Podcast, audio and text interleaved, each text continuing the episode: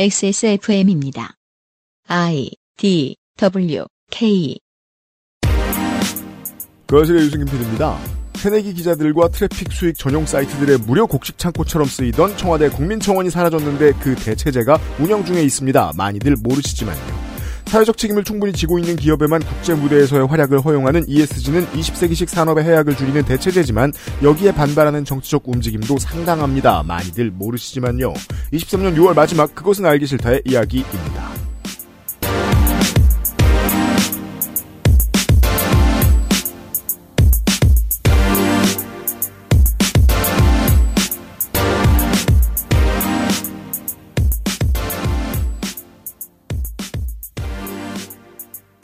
한나라당이 대선이 코앞이던 02년 여름 언론사에 협조 공문을 보냈는데 내용이 이렇습니다. 이회창 후보의 아들인 이정현 씨에 대한 보도를 할 때 이회창 후보의 아들이라는 수식어를 붙이지 말아달라는 것이었죠. 병역 기피 논란의 주인공인 아들을 후보에게서 떼놓고 싶은 마음이었겠죠. 언론이 모두 나서서 신보도지침이라면서 반발을 했고 한나라당은 언론사들에게 공식 사과를 하며 한 발 뒤로 물러섰어야 했습니다. 이달 대정부 질문에서 2010년에 나온 보도지침 성격의 국정원 문건이 공개됐습니다. 좌편향 인물 포진으로 왜곡 편파 보도 우려, 경영진에 대한 주의 환기 및 실효성 있는 제재 방안 강구로 건전 보도 유도라는 내용이 있었던 거죠. 이 문건에 개입한 것이 분명해 보이는 인물 중에는 차기 방통위원장 내정설이 아직도 확인이 안 된 이동관 대외협력 특보가 있습니다. 독재 정권이 독재 정권이라는 증거와도 같은 보도 지침의 실행자가 방송 편성, 평가 정책, 지상파 방송 정책, 채널 정책을 총괄하는 장관급 고위 관료로 곧 돌아올지도 모르겠습니다. 보도 지침이 뭐냐고요? 이번 주에 사례를 하나 소개해 드릴까요? 이번 주 초 크렘린궁에서는 러시아 언론에게 쿠데타, 폭동이라는 단어를 쓰는 대신 반란 시도라는 말을 써서 사건이 작아 보이게 만들도록 하고 국내의 전투에서 생긴 파괴의 흔적, 바그너 그룹의 공습 과정에서 사망한 러시아 군인에 대해서는 방송하지 말라고 지시했습니다. 이런 게 보도 지침입니다. 23년 6월 마지막 그것은 알기 싫다를 시작하도록 하겠습니다. 윤세민 에디터가 있습니다. 안녕하십니까. 건조 에디터 베비클럽 장도 나와 있습니다. 안녕하세요. 안녕하세요. 잠시 후에도 보도 지침과 관련된 얘기를 좀 해보도록 하겠습니다. 네네. 보도 지침에 여러 가지 나쁜 점이 있는데 그 중에 아주 장기간 나쁜 점은 보도 지침에 맞춰서 기사를 쓰는 데에 탁월한 능력을 보인 언론인들이 오랫동안 살아남으면서 다른 이런저런 일들을 한다는 겁니다. 그렇죠. 보도 지침만 맞추면, 즉, 언론인 일만 제대로 안 하면 네. 아주 수많은 일을 할 수 있으니까요. 네.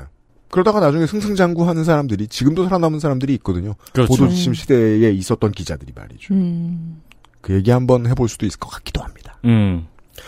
그것은 알기 싫다는 나의 마지막 시도 퍼펙트 15 전화영어 액세스몰 하이파이 섹션 독일산 맥주효모로 만든 데일리라이트 맥주효모 비오틴 핸드워시와 올인원 속도 역시 빅그린에서 도와주고 있습니다. 카카오톡으로 지난 수업 내용을 확인하고 반복해서 연습할 수 있습니다.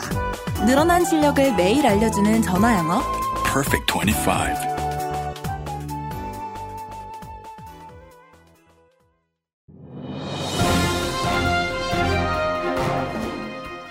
자, 전화 연결해 보겠습니다. 여보세요? 데일리라이트 맥주 효모 드셔보셨다고요? 네, 비슷한 다른 회사 제품도 먹어봤는데요. 분말이라 역하고 먹기가 많이 불편했거든요. 근데 데일리라이트 맥주 효모는 알약이라 먹기도 편하고요. 냄새가 없어 그런지 애들도 잘 먹더라고요. 이거 먹고 나서 우리 남편은 글쎄 이마선을 따라서 참... 야야야, 끊어, 끊어. 야, 끊어. 아, 통화 연결이 고르지 못하네요. 들을 말씀은 아직 많이 남아 있는데 아쉽습니다. 말할 수 없는 고민 직접 확인해 보세요. 데일리라이트 맥주 효모. 고객이 드나든 자리를 지켜보며 제품을 만드는 고집은 더 커져갑니다. 다시 돌아올 거라 믿기에 더 나아진 미래를 준비합니다. 정제수를 넣지 않고 자연 추출물로만 가득하게 자연과 환경을 생각하고 함께 숨쉬는 제품. 빅그린의 꿈은 아직 바뀌지 않았습니다. Big Green 함께 걸어요. 자연주의 천연 샴푸 빅그린. 네, 지금 스튜디오는 빅그린의 바디 샴푸, 아니, 바디 로션 냄새로 난동입니다. 네. 한 번에 많이 나와가지고 세 사람이 나눠 바르고 있더라고요. 세 사람이 네. 나눠 발라가지고 지금 난독입니다. 약산성 비건 샴푸와 최근 니치 시리즈 신제품도 출시한 탈모 샴푸 라인업. 이 있고요. 두피 트러블로 고통받던 사람들이 다수 정착하는 빅그린. 저도 그렇고요. 샴푸 제품만 아니고 뜨거운 호응을 만들어낸 바디워시 그리고 임산부 라인, 베이비 라인 등 다양한 제품군 자연 친화적인 성분, 자연 친화적인 포장을 갖고 있습니다. 어, 10년어치 후기가 액세스몰에 쌓여 있습니다. 확인하시길 바랍니다. 그렇습니다. 그리고 이제 또 그런 분들이 계시죠. 저도 살짝 그런 편인데 음. 어, 욕실에 쌓여 있는 제품들의 브랜드를 맞춰야 되는 아, 네. 네 디자인상으로 그렇습니다. 어. 미관상으로 맞춰야 되는 사- 분들이 계시죠. 음. 어, 빅그린으로 맞춰놓으면 깔끔해요. 그- 어, 그럼요. 꾸안꾸 같습니다. 그렇습니다. 그리고 네. 그 라벨도 그냥 라벨도 이쁘긴 한데 그 라벨도 쉽게 떨어져가지고 음. 완전 그 라벨 다 띄워놓은 디자인으로 맞출 수도 있어요. 재활용 내보내실 때 그 손톱을 많이 안 쓰셔도 됩니다. 그렇습니다. 아, 그 깔- 로션들, 네. 끔하게 떨어질 때 기분 되게 좋아요. 네, 그리고 그런 화장품 류가 진짜 안 떼지는 게 많더라고요. 어, 그렇죠. 아직도 엄청 많아요. 네. 네. 빗그리는 옛날부터 잘 때렸습니다.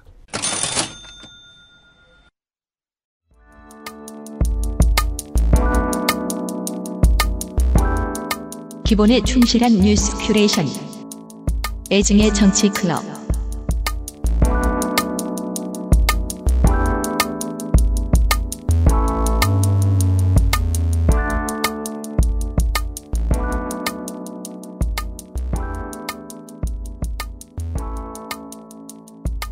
오늘의 첫 번째 이야기 건조 에디터가 준비해 왔습니다. 국민 제안이 뭔지 모르시는 분들 너무너무 많습니다.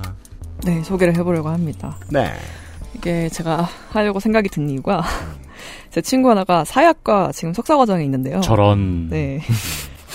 농축산인 눈물 한 방울이 똑 떨어지고. 네. 그죠. 죽으려고 갔지. 그렇습니다. 화이팅! 음. 알페스를 주제로 연구를 하고 있어요. 저런 뭐 농축산은 머리에 물음표가 떴겠네요. 아주 아주 흥미롭죠. 이 RPS 뭐 모르시는 분들이 상당히 많고 앞으로 영원히 모르셔도 인생 사는데 별로 문제는 되지는 않습니다만. 네. 네. 뭐 이제 뭐 초기 단계이기 때문에 제가 뭐라고 설명을 드리기도 뭐하고 그 친구가 훨씬 더 잘할 거고요. 네. 뭐랄까 양비론을 펼치고 싶은 성차별주의자들의 주된 무기 음, 네. 음. 되겠습니다. 네. 그렇죠. 네. 성착취물이죠. 음. 네. 이슈 셋. 국민청원을 대신한 국민 제안. 드러나는 정부의 철학.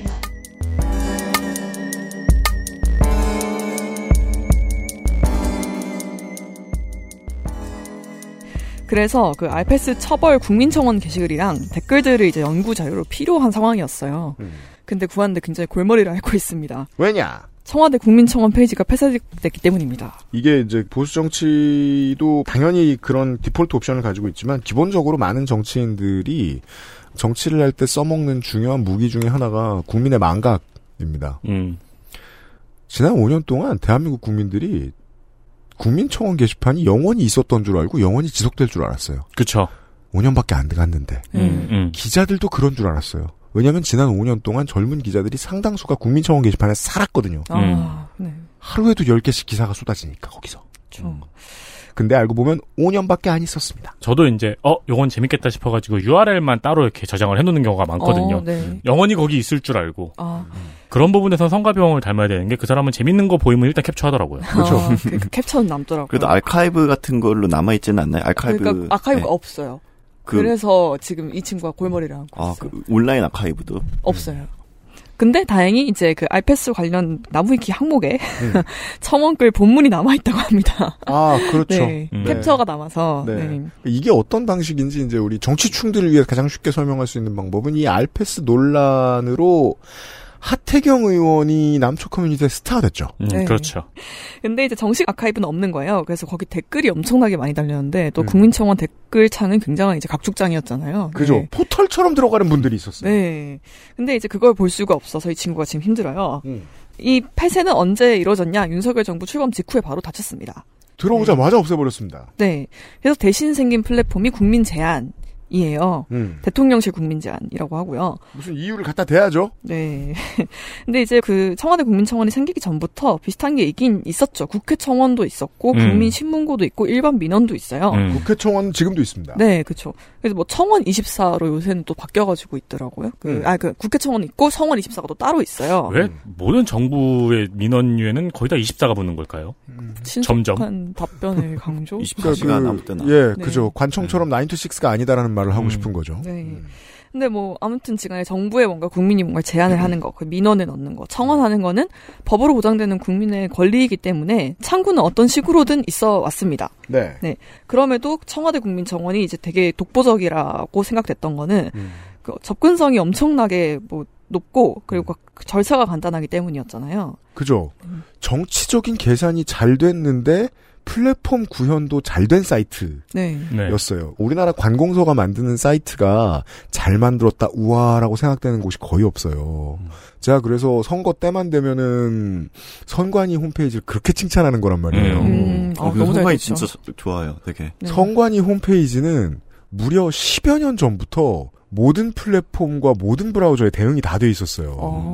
모바일도 다 돼 있었고 태블릿용도 다 돼 있었고 네. 그래서 누군가가 저한테 시비를 거는 거예요. 아니 표가 삐져나오지 않느냐. 정보가 너무 많으니까 삐져나오지. 그때 삐져나- MLB.com 가봐. 32대 9로도 다 안 들어가요. 그때 삐져나왔죠? 저기 정몽준 의원 출마했을 때 재산 너무 많아가지고. 진짜요? 그건 정몽준 탓이지. 그때, 그래서 그 이후로 그 툴이 아. 바뀌었어요. 그툴 바뀐 거를 나중에 안철수 출마할 때 써먹었죠. 어. 물론 공이 하나 적었습니다. 그쪽은 조였고 이쪽은 없고 네. 천억 대니까. 또 대비를 했군요, 그걸 또. 국회, 국회 홈페이지도 되게 잘 돼 있어요, 참고로. 그래서 음. 막 어떤 기록 같은 거, 속기록 같은 거 찾을 때 되게. 맞아요. 네. 예. 이게 기본 원칙이잖아요. 사람들은 사람들을 무시하는 디자인을 무시합니다. 아, 네. 그 점에 있어서 국민청원은 정치적으로도 기술적으로도 되게 잘 돼 있는 곳이었어요. 음, 그렇죠. 네. 근데 뭐 문제가 없었던 건 아니죠. 뭐 음. 비판의 지점이 있기는 했었어요. 음. 근데 그럼에도 불구하고 일단 잘 평가받은 거는 이제 국민청원 시스템의 방점이 소통에 찍혀 있기 때문이라고 저는 생각하는데요. 네. 이게 꼭 다 반영을 해주는 게 아니더라도 음. 시민사회에서 의제를 띄우면 정부가 검토를 한다. 반드시 답하도록 한다. 네, 꼭 반영하지 않아도 입장을 반드시 내놓는다. 나중에 이제 그거 커뮤니티에서 이 국민청원에 대한 불만이 많다 보니까 네. 기능을 무화시키기 위해서 가서 막 엄청 아무거나 쓰레기처럼 올리는 네. 운동 같은 걸 했었죠. 맞아요, 맞아요. 네, 우리 집18 강아지 배변 훈련 해주세요, 막 이런 거. 18년도에 지선이 끝나고 난 다음에 제가 그런 말씀을 드렸을 겁니다. 이 정부는 아무리 봐도 중도기 때문에 양쪽에서 협공을 당할 수밖에 없다. 음. 국민청원에 대해서도 그랬었어요. 음, 맞아요. 우리 19년 공개방송 때 그런 질문 한번 나온 적이 있었어요. 조성수 소장 코너에서. 국민청원이 너무 이상한 얘기가 많다. 음. 차라리 이런 거 없는 게 맞지 않느냐. 지금 국민의 수준이 이런데 어떡하란 말이에요. 네. 그쵸. 예, 어떤 국민들은 그걸 동의하는데 어떡하란 말이에요. 그럼 장을 닫게 하라는 얘기인데 그건 좌에서 얘기하나 우에서 얘기하나 결국 엘리트주의밖에 안 되거든요. 이 엘리트주의적인 자세가 국민청원을 계속 공격했었어요. 지난 네. 5년간. 음. 네. 네. 그 음. 아무튼 지간에 음. 청와대 국민청원은 소통 창구로 소개가 됐어요. 국민 제안. 네, 국, 아, 그 청원이 그랬고, 네. 제안도 그렇다. 네, 그렇죠. 겁니다. 네. 이것도 소통 창구다. 네, 소통 창구. 그러니까 일반 민원 페이지, 청원 페이지, 국민 신문고랑은 다르게 소통 창구인 음. 거예요. 근데 하지만 국민 청원과 기능이 좀 다릅니다. 이제 가장 큰 차이점이 실명 제고, 여기서 끝났습니다. 네. 예. 인증 깔아! 네. 예. 본인 인증해야 됩니다. 네. 모든 리스크는 네가 져라. 네. 지금 바뀌었나요? 대한체육회에서 성범죄 신고 창구가 본인 인증을 해야지 신고를 할 수 있었죠. 아, 네. 세상에. 네. 와. 그러니까 모든 리스크는 피해자가 져라, 폭로자가 져라 음. 이 얘기잖아요. 그럼 끝났어요. 정치적 디자인이 이렇게 어려운 겁니다. 예. 그리고 비공개였어요. 그렇죠. 전이 조합이 더 이상한 것 같아요. 약간. 네. 그러니까, 반동 분자 색출이죠. 그러니까 내 글을 공무원이 읽는지 대통령이 읽는지 신분 신부님이 읽는지 원칙에 맞으면 신부님이 읽는 게 맞죠. 그렇죠. 비밀이니까. 근데 비공개, 기가 비공개라는 의미가 네. 그러니까 네. 일반인들이 못 본다는 못 얘기. 봐요. 네. 되게 그러니까, 이상하네. 그러니까 실명제는 저도 오히려 이해가 돼요. 그러니까 네. 그 아까 엘리트주의라고 말씀하시긴 했지만 네. 뭐그 실제로 국민청원에 뭐 매크로 이런 여론을 왜곡한다 뭐 이런 얘기가 과열되면. 매크로가 끼죠. 그렇죠. 음. 네. 네. 그런데 이제 비공개는 왜 그러면 도입이 됐냐? 음. 이게 민원 및 청원법에 따른 사항이라고 이제 대- 대통령실에서는 말을 했어요. 음. 이제 원래 민원과 청원은 내용이 비공개가 된다. 그러니까 일반에 공개되면 안 된다. 음. 네. 그래서 민원은 따로 네. 있잖아. 그렇죠. 그런데 그래서 이게 좀 이게 좀 다른 거죠. 소통 창구라서 그렇게 됐던 건데. 민원은 따로 기준에도 민원은 따로 있고 청원도 따로 있는데 네. 다른 국민들이 이에 대해 동의하는가 어떤 생각을 가지고 있는가를 네. 다 같이 나눈 다음에 정부도 거기에 들어오겠다라는 네. 의미가 원래 국민청원이잖아요. 그러니까 그러니까 여기도 헷갈리고 있는 거예요. 지금 자기들이 소통 네. 창구로 하는 건지 그 이 정부 특유의 법 해석의 특기죠 이게. 네. 음. 네. 아무튼 그렇습니다. 네. 음. 그래서 국민청원도 내용이 다 공개되니까 폐지해야 돼라고 얘기를 했어요. 음. 그 네. 조금 이제 독재적인 쇼핑몰 같은 데 가면은 Q&A 게시판이라든가 후기 게시판 같은 Q 게시판은 닫지는 못하고 Q&A 게시판에 네. 일부러 공개로 올린단 말이에요. 이래서 네. 고장이 났습니다. 이런 거 같은 거. 네. 그러면은 그 쇼핑몰 주인장이 그걸 비공개로 돌려놓죠. 음, 네. 그죠. 그리고 온라인 쇼핑 오래 해본 사람들은 그거 비공개로 많이 돌리면 안 사요. 음. 예. 실명제라고 처음에 발표가 됐을 때 음. 유튜브 막 그 당시 뉴스 댓글들 같은 거 보면 아 너무 찬성합니다 막 그런 얘기들이 되게 많았어요. 어 그건 20년째 비슷한 의견이 계속 나오죠. 네, 그냥 인터넷 실명제에 대한 의견과 똑같았던 것 같아요. 네. 네. 뭐 인터넷 실명제 사람들이 찬성하는 이유는 공공장소에서 바지를 내리지 말라라는 거잖아요. 음. 그럼요. 네, 그게 폭력적일 때가 있다. 실제로 국민청원에도 막 위안부를 만들어 달라. 막 그런 얘기가 있었어요. 그, 그렇죠. 네. 그러니까 그런 거를 올리는 네. 뭐랄까 일련의 움직임들이 굉장히 많았죠. 네, 근데 그거 네. 그럼 그거를 아 그런 식의 너무나 폭력적인 내용들을 거르는 시스템을 만드는 거에 문제가 될 수도 얘기할 수도 있는 건데, 음. 근데 일단 모두의 이름을 까서 본인이 책임을 지게 하자라는 식으로 음. 간 거예요. 네. 그런데 이거는 비공개인 동시에 실명제잖아요. 그렇죠. 그래서 공공장소에서 바지를 내리면 실명을 까겠다라고 하면서 공공장소 문도 닫은 거예요. 그렇죠. 네. 맞아요. 맞아요. 뭘 보겠다고 하는 건지. 물론 네. 건조 에디터의 이야기하고는 좀 결이 다를 수도 있겠지만 네. 결국 그 참여정부에서도 인터넷 실명제를 포기했던 이유가 try를 해보려고 하는 순간 결과를 알 수 있었던 게 하나 있었기 때문이고 이 실험은 나중에 페이스북이 대신해 줍니다. 음. 사실상 실명제거든요. 네. 100% 주민등록증에 실명을 깔 필요는 없습니다만 사실상 실명제예요. 신분이 다 나오고 어디 사는지 다 나와요. 네. 거기서 바지 안 벗나요, 그 사람들? 안 봐. 주로 벗던데요? 그렇죠. 그냥 nude beach가 됐죠. 그렇죠. 그래도 트위터보단 낫잖아요. 네. 되게 오랫동안 이야기되어야 될 내용인데 결국 제가 말한 이 이야기는 본질에서 벗어나 있습니다. 네. 예. 다시 돌아와서 네. 네, 그 실명제를 한 거는 또 매크로를 방지하겠다라고 한 거죠. 그렇죠. 네, 그런데 이제 오히려 국민제안 플랫폼에서 관련해서 사고가 터졌었어요. 뭘까요? 이제 초기에 이제 국민제안 top 10이라는 걸 운영을 했거든요. 음. 이제 국민제안 내용 비공개로 올라온 것들을 보고 이제 내부의 어떤 위원회가 그 중에 실현이 가능한 거뭐 10개를 뽑아서 음. 온라인 투표를 받는 거예요. 그러니까 투- 갑자기 네. 동일한 권한을 가지고 있던 모든 알 수 없는 시민 전체에서 큐레이터가 하나 상위 네. 권력을 차지합니다. 그렇죠. 네. 큐레이터가 생기고 근데 그 사람들 명단은 안 나와 있어요. 그렇죠. 그 10명이 네. 누군지. 네, 안 나와 있어요. 음. 그러니까 민간과 공공기관 사람들 같이 했다. 민관 협의체 같은 네, 거겠죠. 네, 맞아요. 맞아요. 그 말이었어요. 감사합니다. 근데 누군지는 안 알려 준다. 네, 네. 안 알려 줬어요. 그리고 음. 선정 기준도 없어요. 그 명확히 뭔가 문서로 나와 있는 게 없어요. 그냥 음. 네, 실현 가능성과 시급성 뭐 요 정도인데 그냥 음. 그걸로는 불충분하죠 아무래도. 네. 네, 그래놓고 이제 그 국민제안 원어원을 제안을 하는 거예요. 음. 그러니까 뭐 당신의 one pick을 뽑아주세요를 하고 있는데 아니 top 10이라며요. top 10 중에 3 개를 뽑아요. 네, 아무튼 그 10개 중에 상위 3개 우수 제안을 국정에 반영하고 시상을 하겠다. 라는 음. 이벤트였어요. 음. 그런데 여기 중복 투표 문제가 있어서 이게 무효 처리가 됐습니다. 네. 네. 왜냐면 이게 제안은 실명제로서 본인 인증을 해야 되잖아요. 음. 근데 투표는 로그인 안 해도 할 수가 있었어요. 그렇죠. 왜냐면 흥행해야 되거든. 네, 맞 정확히 그 이유였어요. 음. 참여율을 높이기 위해서. 그죠. 네. 정치적으로 어설퍼졌죠. 이걸 이렇게 정하는 순간. 그렇죠. 근데 너무 예상 가능한 사고잖아요, 사실. 네. 그런데 무효 처리를 한다라는 발표를 하면서 대통령실에서는 음. 아, 국민제한 제도를 방해하는 세력이 있었다. 해외 IP 유입이 의심된다라고 발표를 했어요. 아니 자, 외국에 사는 한국인들 잘 안 풀리면 네. 중국 욕을 하면 됩니다. 네. 이 정부는. 그죠. 맞습니다. 네. 네. 그러면서 그러면 아 수사 의뢰 계획이 있느냐라고 했을 때는 아 그거는 하지 않는다라고 선을 그었어요. 네. 그렇죠. 그렇죠. 네. 그냥 구글 secret tab만 열어서 하면 되는 건데. 네. 근데 일단 지금 그 개선을 하긴 해서 투표도 실명 인증을 해야지 이제 할 수는 있어요. 음. 네. 근데 그렇습니다. 근데 top 10은 일단 무산이 됐습니다. 네. 네. 우리가 정치를 선택하고 해석하는 게 얼마나 어려운지가 여기에서 나옵니다. 앞에 국민청원의 시스템과 플랫폼이 어떤 철학을 담고 있는지, 그리고 그 결과로 사람들이 어떻게 참여를 했는지에 대해서 설명을 해드렸습니다. 그리고 그 반대의 어떤 항목을 몇 가지 가지고 있는 국민제안이 하는 걸 보니까, 그래, 저 다수의 불특정한 국민들의 권력이 남용되거나 오용되고 있어. 라는 철학 하나를 분명히 가지고 있죠. 네. 네. 그리고 나머지 준비된 게 없죠. 그러니까 지들이 어뷰징하잖아요. 네. 음. 다수의 국민들이 어뷰징할 거야. 그걸 못하게 할게. 그러니까 결론이 우리가 어뷰징할 게로 바뀐 거잖아요. 음. 근데 지금 둘 중에 하나 어딘가를 선택해야 되는 거예요. 지금 절충안이 없고. 네. 그렇죠. 심- 이제 더 심각한 건 사실 국민 참여 토론이에요. 네. 저는 이 플랫폼에 꽂히려고 보는데. 네. 네, 사실 그 국민 제안에서 이제 그 실명으로 내가 이제 비공개로 뭔가 누군지 모르겠지만 이것을 볼 사람에게 제안을 하는 것 자체는 뭐 그렇게 눈에 띄지가 않잖아요. 네. 하지만 이건 언론에 보도가 됩니다. 음. 네.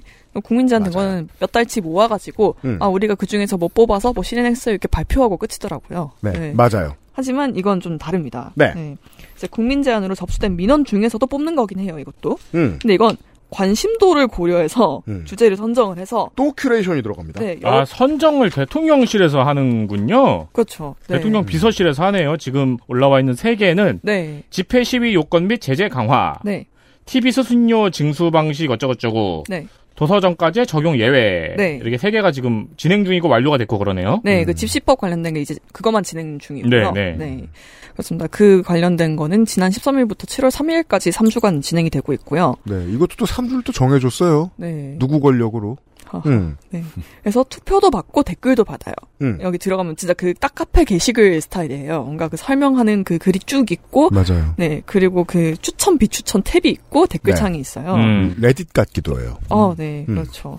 근데 뭐 이제 뭐 집시법 관련해서 이제 그 전에 것들도 이제 뭐 문제가 많긴 했지만 특히 집시법 관련해서는 이게 기본권 문제를 이런 방식으로 결정하는 게 적절하냐 뭐 이런 비판이 나오기는 했는데 음. 오늘은 그것보다는 이 조사 방식 자체의 문제를 좀 얘기를 하고 싶었어요. 네. 네, 이제 얼마 전에 이제 경향신문에서 이제 25일에 나온 기사인데요. 음. 한국의 여론조사 실태와 한계 그리고 미래라는 책을 소개를 했습니다. 아, 네. 이게 국내 여론조사들이 정확하지 못한 조사 방법에 비해서 너무 영향력이 과도하다라고 비판하는 내용의 책이에요. 아, 서베이 전문 업체들의 결과물. 네, 뭐 갤럽, 리얼밀터 뭐 네. 이런 것들이요. 음. 이분들이 이제 제시하는 이제 여론조사의 필수 기준이 있는데 음. 그 저자들이 제시하는 표본의 대표성과 응답 측정의 적합성입니다. 자, 아카데믹하게 들어가 봅시다. 네. 표본이 대표성을 확보하고 있어야 되고, 네. 응답 측정은 적합해야 한다. 이게 뭔지 설명을 좀 해주셔야 될 것 같아요. 네, 이제 표본의 대표성이라고 하는 거는 이제 음. 뭐 저희가 예를 들어서 대한민국 국민 뭐 대구 시민들이 조사한다라고 했을 때 음. 그 대구 시민들 중에서는 뭐 60대 연령대도 다양할 거고 성별도 다양할 거고 소득도 다양할 거잖아요. 음. 근데 그러면은 어쩌다가 되게 고소득의 대구 시민들만을 조사하게 되면은 그 사람들 결과가 대구 시민 전체를 대표한다고 보기 어려운 거죠. 네. 네, 그래서 과연 우리가 사용한 어떤 그 표본들, 그러니까 그 설문에 응답한 사람들이 충분히 어떤 이 집단의 다양성을 반영하고 있는가? 예를 이- 들어, 네. 대구 시민만 가지고 100명의 표본을 뜨려고 했는데, 네. 그 100명 중에 왠지 이번 주만, 이번 주까지도 안 가요. 한 이틀 정도 하잖아요. 길어봐야. 네, 네. 이틀 사이에 응답을 한 사람 중에 60명이 수성구에 살아. 네, 그러면 평균 소득이 높다 보니까 입장이 다를 거거든요. 그렇죠, 음. 엄청 예. 다르죠. 네. 그 보정이 안 나와요. 음. 그럼 그 보정 어떻게 하지? 근데 100명 중에 60명이 일단 수성구 대답을 했어요. 네. 이제 서베이는 거의 다 끝나가요. 받은 돈만큼만 일해야 되니까 더 이상 일을 할 수는 없어요. 네. 그랬을 때는 다른 동네에서 응답한 사람의 가중치를 높여줍니다. 음. 네, 그렇습니다. 이러면 두 번 왜곡이 되는 경우가 생길 수 있는 음, 거죠. 그렇죠. 네. 네. 네. 그게 문제. 근데 대부분의 여론조사가 지금 그렇게 운영을 하고 있어요. 어, 말씀입니다. 네, 왜냐하면 응답률이 너무 낮아서요. 네. 그러니까 100명을 조사했는데 60명이 수성구 사람이면은 음. 그러면은 1000명으로 늘려서 더 해야지 그만큼 비율이 맞게 되는 거잖아요. 근데 돈 받은 영역이 아니에요, 그건. 네, 그뭐 노력한다고 사실 뭐 된- 사람들 다 끊잖아요. 그죠? 그런데 발표는 해야 되는 거예요 매주. 맞습니다. 그렇다 보니까 그 가중을치를 자꾸 하게 되면서 결과가 왜곡이 되는 거예요. 음. 네, 그리고 국민 참여 토론의 여론조사도 이걸 충족시키지 못하고 있죠. 음. 왜냐면은 그 연구를 하시는 분들은 애초에 그걸 고려를 해서 음. 그 인터뷰를 구할 때부터 그 비율을 이제 생각을 하시거나 혹은 결과를 보고 나중에 추가 조사를 하시잖아요. 음. 근데 여기는 아예 그걸 파악을 안 해요.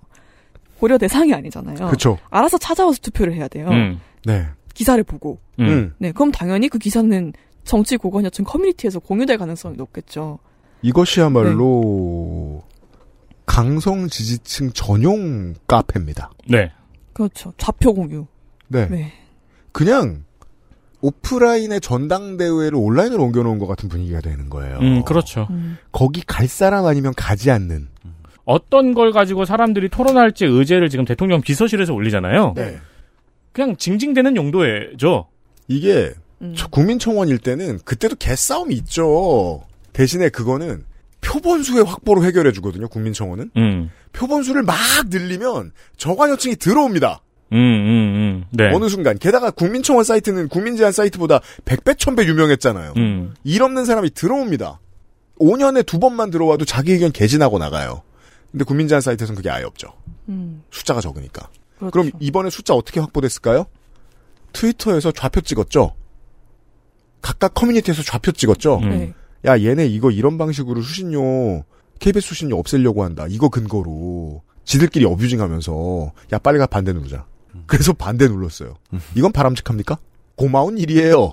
근데 계속 이렇게 싸우는 게 바람직하냐고요. 네. 그 사람들의 클릭 능력만 믿고 있는데. 음. 그러니까 조금만 찾아봐도 지금 트위터만 봐도 너무 많이 나와요. 지금 반대가 몇 표가 그 시간 몇 시간새 늘었다. 빨리 가서 몇 명 더 추가로 끌어와서 해라. 뭐 이런 지령 되게 많이 나와요. 음. 재밌기도 하고 저는 수신료 징수를 지금처럼 해야 된다고 생각하는 입장에서 공익에 도움도 되거든요. 문제는 그게 5천만 인구 중에 만 명의 싸움이라는 거예요. 음, 네. 그게 우리나라 여론조사가 가지고 있는 문제점이라는 걸 방금 소개해 주셨고요. 네, 그렇습니다. 그리고 문항의 타당성에도 문제가 있어요. 이거는 이제 말 그대로 질문을 하는 방식이 적합한가인데, 이게 권력이죠. 네. 네. 이제 집시법 관련 토론을 예로 들어서 설명해 볼게요. 음. 이제 일단 안건에 대한 설명이 공백 포함 음. 1200자 정도예요. 1200자 내외. 네. 그리고 네. 네, 음. 내용이 어떻냐면 요약을 진짜 개략적으로 하자면 음. 집시법 개선의 요구 배경 음. 그리고 국민들이 제안한 개선 방안 예시들 쭉 음. 그냥 세모 몇 개 이렇게 해가지고 써놓고 그리고 찬반 입장을 진짜 각각 세 줄 요약을 해놨습니다. 음. 그러놓고 마지막에 제도 개선에 대해서 찬반 양론이 대립하고 있는 가운데 현재와 같은 체계가 적절한지 집회 시위의 자유를 보장하면서 공공 질서와 일반 시민의 기본권도 보호할 수 있는 조화로운 방안으로 어떤 것이 있을지 집회 시위 요건 및 제재 강화 제안에 대한 국민 여러분들의 생각과 의견을 들려주세요라고 적혀 있어요. 그럼 찬반 투표를 해달라는 건가요? 의견을 제시해달라는 건가요? 아니면 예시로 제시된 그 개선 방안들 중에 어떤 걸 찬성하는지 말을 해달라는 건가요? 어, 뭐라고 답을 해야 될지 되게 애매하잖아요. 그러니까, 그러니까 집회를 못하게 할까, 네. 아니면 집회를 더 잘하게 해줄까를 네. 묻는 척하면서, 네. 그래가지고 집회를 더 못하게 하는 거에 찬성에 반대 이걸 그렇- 물어보잖아요. 그렇죠. 네. 너무 헷갈린다. 그렇죠. 그러면은 다, 그, 심지어 그걸 물어보는 방식이 찬반이 아니라 추천, 비추천이에요. 그래서 추천은 빨간색이고, 네. 추천은 빨간색이고 비추천은 회색이에요. 네. 어두운 회색이에요. 안 읽으면은 추천을 누르고 싶어요. 누를 뻔했네 지금. 그죠? 그건 마치 노턴이나 메가피 같은 거죠. 계약이 끝났습니다. 다시 설치하겠습니까? 그 네. 괜찮습니다. 쫙바라고요. 그렇죠. 네. 회색이고요. 아, 맞아요. 확인이 이만하잖아요. 네. 네. 그리고는 너무 좋아요라고. 그러니까. 그리고 분명히 여기서 그 불법 집회 반대한다고 아 나는 불법 집회 비추천이야 해서 비추천 누른 사람이 있을 거예요. 네. 분명히 있을 거예요. 뭐 네. 대부분 좌표 찍고 추천 누르세요. 뭐 듣고 올, 테, 올 테니 까 그게 되게 소수일 수도 있겠지만 맞아요, 맞아요. 그래도 네. 너무 정확하지 않은 과학적이고 객관적이지 않은 방식인 거죠. 네. 그리고 언론은 이거를 가지고 그리고 뭐 정부 여당에서도 예를 들어서 TV 수신료 징수 토론 결과가 국민 96.5%가 동의했다고 발표를 해요. 추천이 전체 응답 중에 96.5%이기 때문에 정말 공산당 진짜 아유. 이건 진짜 분석을 또 시도할 수도 없는 여지잖아요. 그래서 네. 이 사람들이 집시법에 대해서 어떤 의견을 정확히 가진 거지를 알 수가 없어요. 왜냐면 네. 96.5%라면 네. 아무리 많은 사람이 들어와서 공정하게 투표를 했다고 해도 그 투표는 의심해야 됩니다. 그렇죠. 예. 네. 다른 무슨 맥락이 있길래 네. 반대가 4.5%밖에 안 나와요. 그 사회조사 방법론 수업에 들어가서 이렇게 과제를 하면 교수님한테 엄청나게 깨질 거예요. 이거 네. 큰일이 납니다. 그러면은 이제 그 일단 이게 찬반 투표랑 의견이 섞여 있잖아요. 음. 그러면 의견은 제대로 제시가 되는가? 음. 근데 진짜 네이버 댓글 창이 훨씬 더 토론에 가까운 것 같아요. 저- 보면은 네. 왜냐면 이게 한 제가 한 10페이지 넘게 다 넘겨봤는데 네. 동의합니다, 동의합니다, 동의합니다밖에 없어요 댓글이. 그렇죠. 근데 이거는 사실 청와대 국민청원과 다를 게 없는 방식이죠. 이건 내부자 누군가가 이것도 정치적으로 이렇게 선택해서 디자인해 놓은 겁니다. 왜냐하면 리젠의 오류를 그 가치를 알고 있는 사람이 그렇게 해놓은 거예요. 리젠의 오류요. 음. 동의합니다 때문에 리젠율이 낮아지는 것을 적극적으로 쓰기로 한 거예요. 의견이 안 보이도록 만드는. 음. 이게 좋다고 생각한 겁니다. 누군가가. 네. 플랫폼을 만드는 건 그런 정치적 해석이 되붙여줘야 돼요. 안 그럴 수 없어요. 네. 근데 이건 그 쌓임새만 보면 토론이 아니라 서명 운동이죠. 그렇죠. 네. 네. 그렇게 따지면 추천 비추천도 이해가 가기는 합니다. 네. 네, 맞아요. 네. 그런데 이걸 이제 여론조사라는 명칭으로 제시를 한다는 게 문제인 거죠. 음.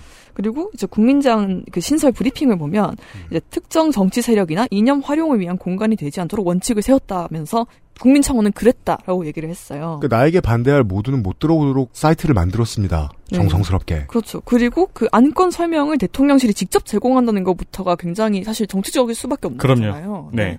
여기 무슨 국민청원과 가장 다른 점 중에 하나입니다. 네, 여기 무슨 전문가들이 와서 뭔가 얘기를 하는 것도 아니고, 음. 뭔가 그 각 입장을 대표하는 사람들이 와서 말을 하게 해준 것도 아니잖아요. 대간지예요. 네. 대통령 비서실이라고 딱 적혀 있어요. 따라서 여기에서 정치적 의견을 낼 수 있는 주인공이 5천만 국민에서 대통령 비서실 한 곳으로 바뀝니다. 그리고 대통령 비서실에서 네. 요 의제를 딱 여기다 이 홈페이지에 던지잖아요. 네. 그러면 웬갓 기사에서 그거 시작했다고 언론 기사를 네, 뿌려요. 네. 이게 뭐예요 지금? 정말. 그것도 국민청원 때와 달라진 점이죠. 맞아요. 국민청원에서 청원이 들끓어 오르면 낙수 효과로 기자들이 주워 먹었거든요. 네. 그거는 시민이 예. 올린 청원이었잖아요. 예. 그렇죠. 근데 지금은 위에서 내려주죠. 그렇죠. 오히려 그래서 그때는 뭔가 정부가 마치 노력하지 않아도 뭔가 어떤 의제를 키핑하고 있는 것 같은 효과가 있었잖아요. 맞아요. 네. 그래서 욕도 더 많이 먹을 수 있었고 네. 그 덕분에 그렇습니다. 근데 이제 이 세 줄 요약을 해주는 거는 그나마 뭔가 노력한 거예요. 그 top 10 때는 아예 설명이 없었어요. 그냥 그 이번에 제안 뭐뭐뭐 올라왔다. 뭐 대형마트 뭐 주말 뭐그 의무화가 폐지였나요? 뭐 음. 그거 뭐그 네네 외국인 가사 도우미 뭐 어쩌고 저쩌고 막 이거 음, 그냥 그렇죠. 딱그 헤드라인만 적혀 있고 맞아요. 클릭해도 볼 수 있는 게 없었어요. 그래서 대통령실에서도 문제 의식을 느꼈겠죠. 하달이잖아요. 보도 지침입니다. 에이, 근데 옛날 보도지침하고 다른 게 뭐가 있냐면 옛날에는 언론인만 관련된 권력을 팬 끝에 가지고 있으니까 언론인들한테만 보도지침을 내려주면 돼요. 근데 지금은 댓글을 쓰고 추천을 누르는 사람들에게도 보도지침이 필요하거든요. 음, 근데 이 멍청이들이 뭐가 뭔지 모르고 지나가니까 왜냐면 재미없게 만들어놨거든 사이트를. 그래서 세 줄 요약이 들어간 거죠. 야 이놈들아 그래서 이건 우리한테 중요하다니까. KBS 수신료 우리 거듭 안 낸다니까. 라고 세 줄 요약을 해주면 그 보도 지침에 맞게 댓글을 달고 추천이 눌리는 거죠. 네. 그것 때문에 화가 난 시간 많은 트위터리안들이 야 좌표 방해가 된 거고요. 그렇습니다. 플랫폼의 구성을 보면서 궁금해하지 않을 수가 없었어요. 이거 네. 누가 만들었는가? 음, 네, 지금 대통령실의 강승규 시민사회 수석입니다. 강승규 시민사회 수석. 네, 한국일보 경향신문 기자 출신이고요. 네. 이명박 대통령이 서울시장 후보였을 때부터 홍보를 담당했어요. 그렇습니다. 네. 꽤긴 시간 친이계입니다. 네, 어, 측근이라고 본인이 말을 하고요. 네. 어, 대통령 당선 후에, 그러니까 이명박 대통령 당선 후에 음. 인수위원회 부대변인을 맡았습니다. 그리고 이후에 18대 국회에서 서울 마포갑 의원을 했고요. 그렇습니다. 재선은 실패했습니다. 네, 그리고, 노웅래 의원 지역구죠. 네, 그리고 이분이 대통령을 만든 마케팅 비밀 7가지라는 책을 내셨어요. 아 예. 네, 그리고 이게 범죄자는 실토를 한다니까요. 가만히 내버려두면. 네, 그 제가 뭐 읽어보진 않았고 그책 소개를 봤는데 음. 밑에 그 추천 뭐 페이지 막 그 네. 약간 인용 막 이런 거 나오잖아요. 그 구매 페이지에 가면은 음. 그 중에 인상적이었던 게 정치는 국민을 고객으로 하는 서비스다. 음. 정치는 지상 최대의 감동적 서비스여야 한다는 어록을 남겼습니다. 음. 네. 저는 이걸 보면서 국민 의견 수렴이 서비스인가? 라는 질문을 안 할 수 없었고요. 네. 네. 그건 이건 서비스가 아니라 나 편하라고 해주는 게 아니라 나를 민주주의적 의사결정에 참여시키고자 해주는 건데 그리고 여론조사는 통계 이론에 기본적으로 근거하고 있어야 되는데 음. 이걸 떠나서 마케팅이라는 게 어떻게 가능하지? 그런 고민을 하게 됐거든요. 중요한 걸 짚어주셨죠. 그걸 떠나 있죠. 네, 마케팅을 하느라. 네 맞아요. 네. 그렇습니다. 강승규 수석 얘기가 나와서 말인데 제가 앞에 인트로 시간에 말씀드렸던 이 이회창 아들이라는 말 빼라. 라고 말했던 네. 사람이 이원창 의원이라고 이 사람은 송파병이었나 지역구가 그랬습니다. 한나라당 의원. 이 사람도 경향신문 출신이에요. 보통 제가 선거 때 이런 얘기 많이 하는데 강승규 수석이나 이원창 의원 같은 사람이 이것도 사실상의 보도지침인데 이 사람들이 다니던 시절의 경향신문은 최고의 앞뒤 꽉 막힌 관영지이던 시절입니다. 7, 80년대에 무슨 미테랑이 당선돼도 막 공산당의 서유럽이 흔들린다 뭐 이런 기사나 쓰던 그런 시절의 경향신문이었어요. 그게 이제 하나로 넘어갔다가 지금의 돈 없는 경향으로 바뀌면서 이제 이런 사람들을 많이 털었죠. 음, 그래서 이제 보수 정치에서 경향신문 출신을 보면 그때 시절에 어. 관영 기사 잘 쓰던 사람들, 네. 보도 지침 잘 따르던 능력이 있는 사람들 출신들입니다. 어, 예. TMI였고요. 네. 연표가 그렇게 맞물린다는 게 저는 되게 흥미로운 것 같아요. 어, 당- 당연합니다. 너무 짜- 찾아봐서 알기에 되게 어려운 것들이어서. 네. 이런 덕질은 되게 귀찮고 누가 대신해 주지도 않거든요. 음. 왜냐하면 80년대만 해도 악질적인 관영지가 경향이었고 제일 똑똑한 사람들이라 건드리지도 못하던 기자들은 한국일보 사람들이었기 때문에 음. 지금이랑 정말 정반대거든요. 그렇네요. 그러자면 뭐 history를 알아야 되니까 이런 거는 나중에 어, 선거 시간에 제가 길게 신나게 떠들고요. 그 선거 방송의 불안함 같은 게 이런 거예요. 그러니까 뭐 어디 출신 어디 출신 그래가지고 음 이런 쪽의 사람인가 하며 찾아보면 어 이런 history가 있었어 싶어요. 아, 그럼 그때부터 모든 텍스트에 의심을 다 해봐야 되거든요. 세상에 네, 텍스트 의심하기 습관을 길러주죠. 맞아요. 음, 좋은 습관이네. 이런 거. 처음에 정치에 투신하고 처음에 언론이 되기로 마음 먹었을 때는 세상 꼴배기 싫은 게 이념이에요. 이념에 경도된 사람들이 다 싫어요. 음. 어느 정도 짬이 지나가면 아 필요해서 이념을 쓰는구나 알게 됩니다. 음. 음. 음. 다수는 모르고 늙어요. 또 그런 사람들도 있습니다.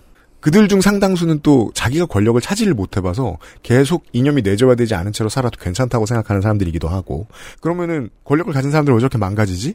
이념은 위험한 도구니까요. 음. 잘 쓰는 사람이 드물고 음. 겁나 잘 쓰는 사람은 위대한 정치가로 칭찬받죠. 네. 네. 극소수 남는 거예요. 음. 소위로 3천 명 인간에서 그 기수의 대장 한 사람도 안 나오듯이 이념을 잘 쓰는 일은 그렇게나 힘든 일입니다. 범부에게 이념을 맡겨놓으면 그리고 그들이 정권을 차지하면 자신들의 이념을 과도하게 집어넣은 이런 고버너스를 디자인해내는 거예요. 음. 지금 알려주신 모든 디테일들이 다 본인들의 이념에서 나온 거라고 저는 봅니다. 음. 예. 계획이 있었던 이, 거라고 생각하니까 더 슬프네요. 근데 너무 허술하잖아요. 그러니까 나오는 거는. 이 이념은 기본적으로 아주 basic한 정념으로 표현해야 되기 때문에 기초적으로 보이는 이념은 과두정입니다. 음. 극소수의 철인들이 하는 정치. 그리고 그 정치의 특징은 기본적으로 이게 다수를 위한 선이고 greater good이고 다수도 그걸 이해해준다라는 어떤 허상과도 같은 대의를 등에 지고 싶어요. 즉 가짜 지지. 그걸 만들어내고 싶어요. 왜냐하면 진짜 지지로는 과두정이 성립이 되지 않으니까. 음. 그래서 국민청원이 이렇게 바뀐 거라고 봐야 스무스합니다. 우리가 내려주고 우리가 가부를 결정해주고 그리고 이 영향은 서베이를 하는 업체의 대표들도 받게 됩니다. 왜냐하면 질문을 만들 권력을 가지거든요. 음. 네. 질문 순서도 질문을 뭐라고 썼는지도 다 이념이 들어가죠. 네. 네. 예. 그렇죠. 정당 투표 같은 거 할 때, 그 ARS 조사를 할 때, 네. 뭐, 지지하는 정당을 막 그 순서를 어떻게 말하는가. 그렇죠. 네, 그, 혹은 뭐, 뭐, 지지하는 정당이 있습니까? 라를 한 다음에, 그나마 지지하는 곳이 어디라고, 뭐, 한, 그, 지지한다고 생각한다. 뭐 이런 문항을 주면은, 네. 상대적으로 지지한다라고 선택하는 사람들이 늘어난대요. 음. 그렇죠. 그렇죠. 그러면은 이제 사실상 중도층인 사람들도 지지한다를 선택하게 되는 음. 거죠. 네. 음. 그리고 질문 순서를 만들 때는 그걸 모를 수가 없어요. 네. 네. 음. 자기 이념이 탑재가 안 된 채로 들어갈 방법이 없어요. 아까 알려주신 이 질문 같은 거 아니에요. 집회 시위에 대한 법률에 대해서 얘기하면서 사실상 그 문장을 다 들어보면 지금의 집회 시위법이 잘못됐고 시위는 다 꼴배기 싫다는 정서를 집어넣어줘요. 그 한 문장을 듣는 순간 그리고 그 문장을 다 듣는 순간 여기에 반대하는 다수는 전화를 끊죠. 음. 댓글 쓰기나 추천 비 추천을 누르기를 포기하죠. 그렇죠. 그 이념이 꼴배기 싫어서 떠나가는 겁니다. 자기도 모르게. 그리고 그 이념은 같은 이념을 공유하고 있는 사람들에게만 쓰일 수 있죠. 음. 음. 그러니까 이 적은 추천수를 가지고 KBS 수신료를 못 받게 만들 수 있는 방법이 완성이 되는 겁니다. 그러니까 사실 이것만 보면은 그냥 누군가가 이렇게 들어오면은 네. 처음으로 받는 느낌은 아 이게 대통령실 공지 사항이구나. 네. 라는 느낌밖에 받질 못해요. 이게 독재 정권식의 국민 참여예요. 그러면 대통령실 공지사항에 관심 있는 사람들이 들어와가지고 추천을 누르고 댓글을 달겠죠. 그렇죠. 왜냐면 인간은 바쁘니까요, 기본적으로. 네. 그것도 악용하는 거예요. 그건 여론조사도 마찬가지입니다. 네. 나중에 여론조사 문제에 대한 얘기를 좀 길게 해봤으면 좋겠어요. 어. 지금은 뭐랄까 기우제를 지낸 다음에 비가 오면 비가 안 와서 저쪽이 나쁜 놈, 비가 오면 비가 와서 저쪽이 나쁜 놈 얘기하는 음. 방식으로밖에 안 쓰이는 편이거든요. 그렇죠. 예. ARS에서 번호 누른 거 가지고 무엇 때문에 윤석열이 잘못해서 지지를 안 한다고 눌렀느냐를 해석할 방법은 아예 없기 때문에. 무엇 음. 때문에 윤석열이 그래서 지지를 안 한다고 누르셨습니까? 1번 내가 나쁜 놈이라. 2번 비가 와. 3번 내가 좌빨이라. 그날따라 4번 다시 한번 답변하시겠습니까? 예, 음. 그날따라 천명 중에 평상시에는 간호사가 한 명만 답변하다가 간호사가 20명이 답변했다 쳐요. 그건 간호법 때문일 거 아니에요. 음. 음. 근데 오염수 때문이라고 해석할 거예요. 시사평론가들은. 맹점들이 좀 많은 게 있어요. 근데 그런 류의 맹점들이 서베이 회사도 가지고 있는 알고 있는 자기 이념을 동원해서 서베이를 만들어내는 방식을 정권이 똑같이 두를 수 있게 되면 이렇게 된다. 네. 이런 설명이 되겠습니다. 그러니까 이게 되게 그냥 허술하다고 조롱하려고 가져온 게 진짜 아니라 네. 심각한 문제라서 가져왔고요. 네. 사실 윤석열 정권 아니어도 비슷한 어떤 사람들도 정권 잡으면 이런 방식을 할 거라고 저는 생각합니다. 네. 네. 이런 얘기였습니다. XSFM입니다.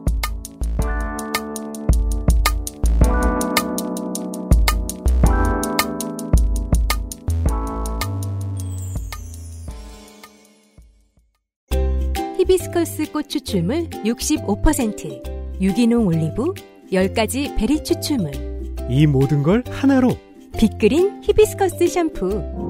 Big Green 약산성 비건 샴푸 빅그린 히비스커스 당신은 휴식이 필요합니다. 주방에서, 출근길에서, 잠들기 전 침대에서까지. 소리와 나, 둘만의 휴식. 엑세스몰 하이파이 섹션.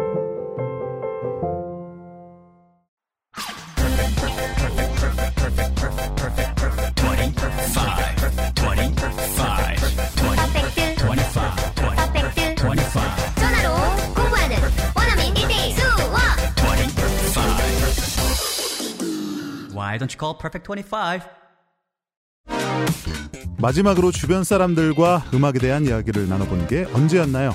마지막으로 미디어에서 음악에 대한 이야기를 들어본 건 또 언제였나요? 음악의 언어, 음악의 장치를 이해하고 이야기하는 한국어 미디어는 모두 어디로 사라져버린 걸까요? 안녕하세요. 저는 음악평론가 김영대입니다. 2023년 8월 2일 앰플리파이드 팟캐스트에서 당신이 사랑한 가수, 노래, 그것을 만든 작곡가, A&R 기획사, 그리고 이들의 흐름을 만든 시대상까지 음악평론이 해야 하고 할 수 있는 모든 이야기를 여러분과 함께하겠습니다. XSFM의 앰플리파이드 on 스포티파이, 스포티파이와 유튜브 모든 팟캐스트 플랫폼에서 서비스합니다.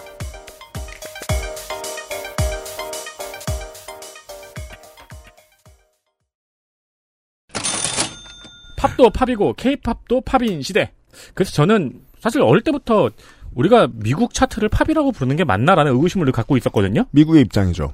또 최근에는 가장 먼저 사라질 말 중에 하나가 팝송이란 말이겠다라는 생각도 네. 들어요. 네. 그리고 이제 권력이 약하던 쪽에서 어, 힘을 키워나가는 동안에 이 언어의 전복이 이루어지거든요. 케이팝이란 말은 케이팝을 구분하기 위해서 만든 말이었는데 이제는 팝의 상위 호환 개념이 돼버린 거예요. 음, 권력의 역전이 일어나면 그 다음에 케이팝이라는 말이 점점 더 뒤로 밀려나가겠죠. 왜냐하면 이게 팝이니까. 그렇죠. 어느 나라에서나 영어반도 많이 내고 아니면은 자기 나라 언어를 가지고도 국제무대 활동하는 곳들도 많다 보니까 케이팝의 사례를 활용하거든요. 우리나라의 가요에다가 이런 이름을 붙이고 막 이런 인도팝이라고 하죠. 인도네시아의 가요들. 그게 이제 국제시장으로 떠오르면 인도라는 말을 뺄 거예요. 팝과 케이팝 사이에 놓여진 다리의 한가운데쯤 존재할 앰플리파이드 팟캐스트. 그냥 다 튼다는 소리입니다. 전문가도 둘을 불렀어요. 네. 23년 8월 2일 수요일에 런칭이 예정되어 있습니다. 그리하여 저는 화수목금토 방송을 하게 생겼습니다. 네. 화이팅입니다. 네. 10대와 20대에게는 생소한 노래를 듣거나 뮤직비디오를 보고 그와 관련된 이야기도 나누는 그냥 마냥 음악 프로그램입니다. 건조 에디터 이런 TV 프로그램 본 적 있어요? 아니요, 본 적 없어요. 트위터 스페이스에선 본 적 있습니다. 그죠. 네. 건, 건조 에디터 학교 갈 때 즈음에 한참 유행하던 포맷이죠. 뮤직비디오 나오고, 앉아있는 사람들이 떠들고, 또 뮤직비디오 나오고, 어, 이런. 요새 뭐 케이팝 리액션 영상 정도는 네. 있는 것 같아요. 그죠. 네. 완전 다른 포맷입니다. 네. 음. 두 분이 서로 다른 얘기를 하고 있는 것 같은데 아, 넘어가면 그래요? 난 알고 있어. 청취 가이드 를 드린다니 이건 정말 대통령실 같네요. 네. 우리가 직접 청취 가이드를 드린다니. 전 얘기했잖아요. 저 정치하면 전두환 같은데. 놈이라고. 네. 모든 노래가 다 들리는 플랫폼은 스포티파이뿐입니다. 네, 그럴 것입니다. 플랫폼 접근이 힘들다면 유튜브 판도 올라오긴 하지만 여기서 모든 노래가 다 플레이될 가능성은 높지 않습니다. 100% 틀진 못할 겁니다. 일부가 틀어질 겁니다. 저희도 사실 이 유튜브에서 저작권 문제를 어떻게 해결할까를 1년이 넘게 고민을 하다가 나온 결론은 해보자거든요. 그렇습니다. 네. 들이대면서 고생해야 됩니다. 음. 100%는 불가능할 겁니다. 회차에 따라 저희가 틀어드리는 음악이 컨텐츠에 포함될 확률은 무려 0에서 100% 사이입니다. 그렇죠. 제가 갑자기 가스브룩스의 생애를 기리겠다. 그러면 한 노래도 못 나올 겁니다. 가스브룩스는 온라인에서 단 한 곡도 못 틀어지게 하도록 유명한 어. 뮤지션이에요. 프린스와 함께. 어. 아, 프린스도 그래요? 두 사람 음악은 온라인에서 찾을 수가 없습니다. 어. 프린스는 그나마 좀 낫거든요. 가스브룩스는 아예 없습니다. 음. 네. 물론 저희는 이 확률을 높이기 위해서 발벗고 여러 가지 노력을 할 예정입니다. 네. 근데 케이팝 위주로만 하면 또 많이 나갈 거예요. 음. 음. XSFM의 모든 청취자들에게 가장 편안한 아이튠즈와 팟빵에도 서비스를 하겠지만 네. 거기는 음악이 없는 버전이 될 것입니다. 요거는 저희가 해결을 못 합니다. 요거 이제 전에도 말씀드렸지만 왜그 라디오 방송 팟캐스트로 들으면은 네. 그 설명할 수 없는 아쉬움이 있잖아요. 네. 이효리 씨의 10 Minutes 듣고 오겠습니다. 듣고 왔습니다. 빠밤. 자, 듣고 왔습니다. 전 세계 모든 팟캐스트 회사들이 다 이거 못하는 지점이거든요. 네. 어떻게든 뚫으려 노력은 하고 있습니다만 아, 아이튠즈 팟빵은 안 됩니다. 요걸 하는 사람들은 유일하게 연주자들은 직접 연주를 하더라고요, 라이브로. 하다 하다 안 되니까 그거 하는 거예요. 네. 그제 노래 틀고 싶죠? 제가 불러야 돼요. 와. 업데이트는 소홀히 하지 않으니 이쪽 플랫폼이 더 편하신 분들은 참고해 주세요. 네, 음악 안 들으시겠다. 괜찮아요. 근데 못 견디겠더라고요. 음. 제가 그렇게 라디오를 들어보려고 했는데 시선 집중이나 손경제 정도밖에 못 들어요. 그래서 사실 아이튠즈랑 팟빵에서는 망할 각오를 하고 만드는 겁니다. 이거는. 네. 유PD가 딴지 시절부터 이런 방송을 어떻게 만들 방법이 없나? 10년을 고민해서 겨우 나온 앰플리파이드 on 스포티파이. 네. 한여름에 만나요. 8월 2일에 런칭합니다. 아, 옛날에는 이 문제를 해결하려고 가수를 불렀죠. 그렇습니다. 음, 아, 너무 재밌을 것 같아요. 아, 네. 정말 멀 빠집니다. 따가지고 티가 안 나는 거지. 그러네요. XSFM 빠져도 매달려 있겠네요, 일단은. 그렇죠. XSFM 가면 저 할인 확인하십시오. 이제 마지막 아주 극소량만 남았습니다. 네, 21년, 22년판은 이제 사라집니다. 50% 할인, 5만원 이상 구매 시 무료 배송. 까지 해드리고 있습니다. 그래서 엄청나게 사재기 하는 분들이 계시던데. 아, 네. 그래요? 어, 고마워요. 그렇죠. 감사합니다. 네, 좋은 줄 아시니까 사셨겠죠. 네. 지금은 소량이 남아있기 때문에 재고 부족 때문에 교환이 불가능할 수가 있어요. 네, 할인의 조건입니다. 네, 그래서 아니 몸에 안 맞는데 그럼 어떻게 하겠다는 소리냐 하면은 반품은 반품을 하실 수 있습니다. 반품은 가능합니다. 이너, 홈웨어, 운동복 어디에도 착 달라붙는 기능성, 몸에 착 달라붙는 건 아닙니다. 그렇습니다. 퀄리티는 입이 아픕니다. 지구촌 여기저기로 여행 가시는 분들이 기념사진 찍을 때 좋습니다. 큰 아, 얼굴, 그래요? 큰 얼굴. 네. 음, 아 멀리서도 보이니까. 그렇습니다. 아. 그냥 제 의견이고요. 챙겨가겠습니다. 예, 사달란 소리예요. 네.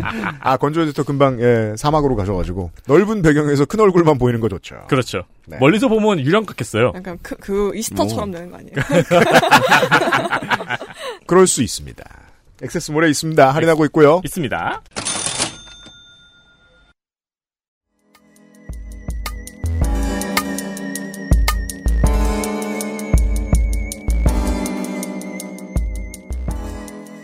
이번 주 애정의 정치 클럽 마지막 이야기는 미국 얘기입니다. 네, 그렇습니다.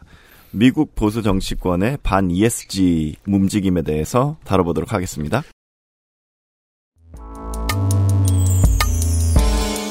이슈 넷 ESG를 싫어하는 공화당 정치인들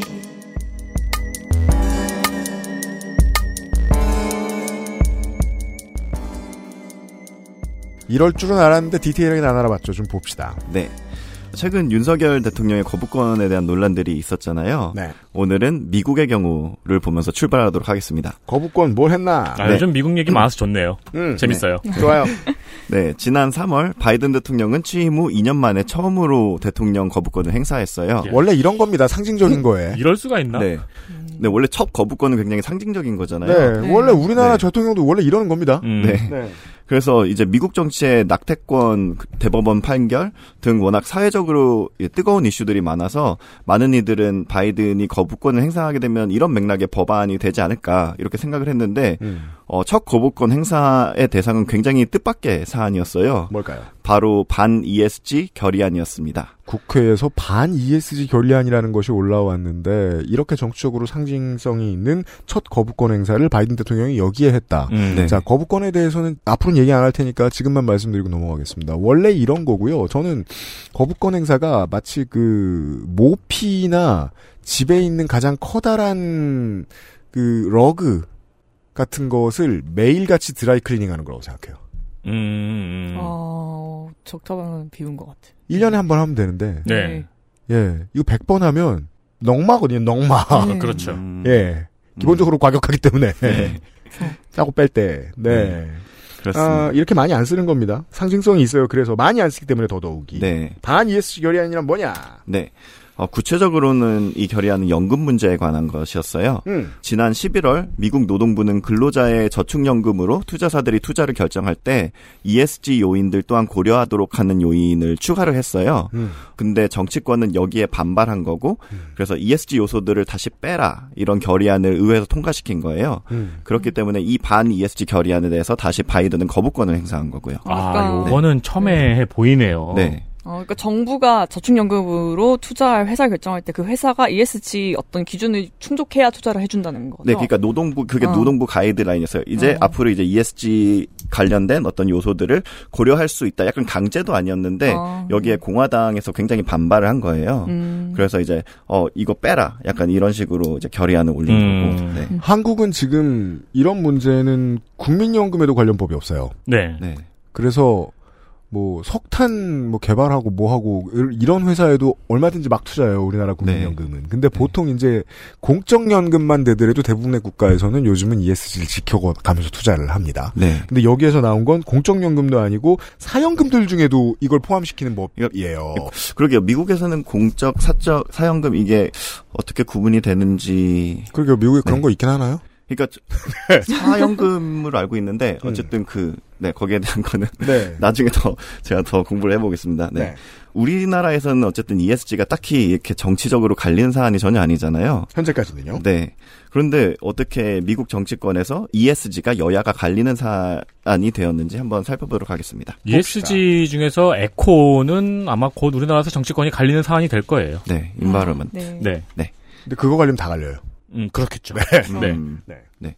지난번 시간에 이제 미국 보수가 woke라는 단어를 어떻게 오염시키고 정치화시켰는지에 대해서 알아봤잖아요. 미국판 깨시민 얘기였습니다. 네, 그렇습니다.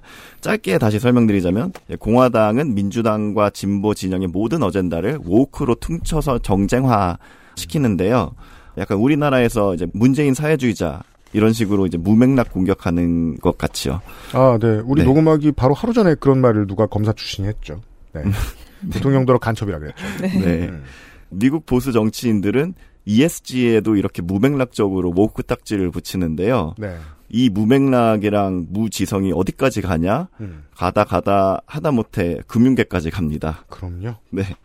금융계를 굳이 보수 진보 프레임으로 따지자면 굉장히 전통적으로 보수적인 곳이라고 할 수 있잖아요. 그거 어느 나라나 마찬가지예요. 네. 네. 그래서 막 그 뉴욕타임즈의 기자가 그런 코멘트를 했어요.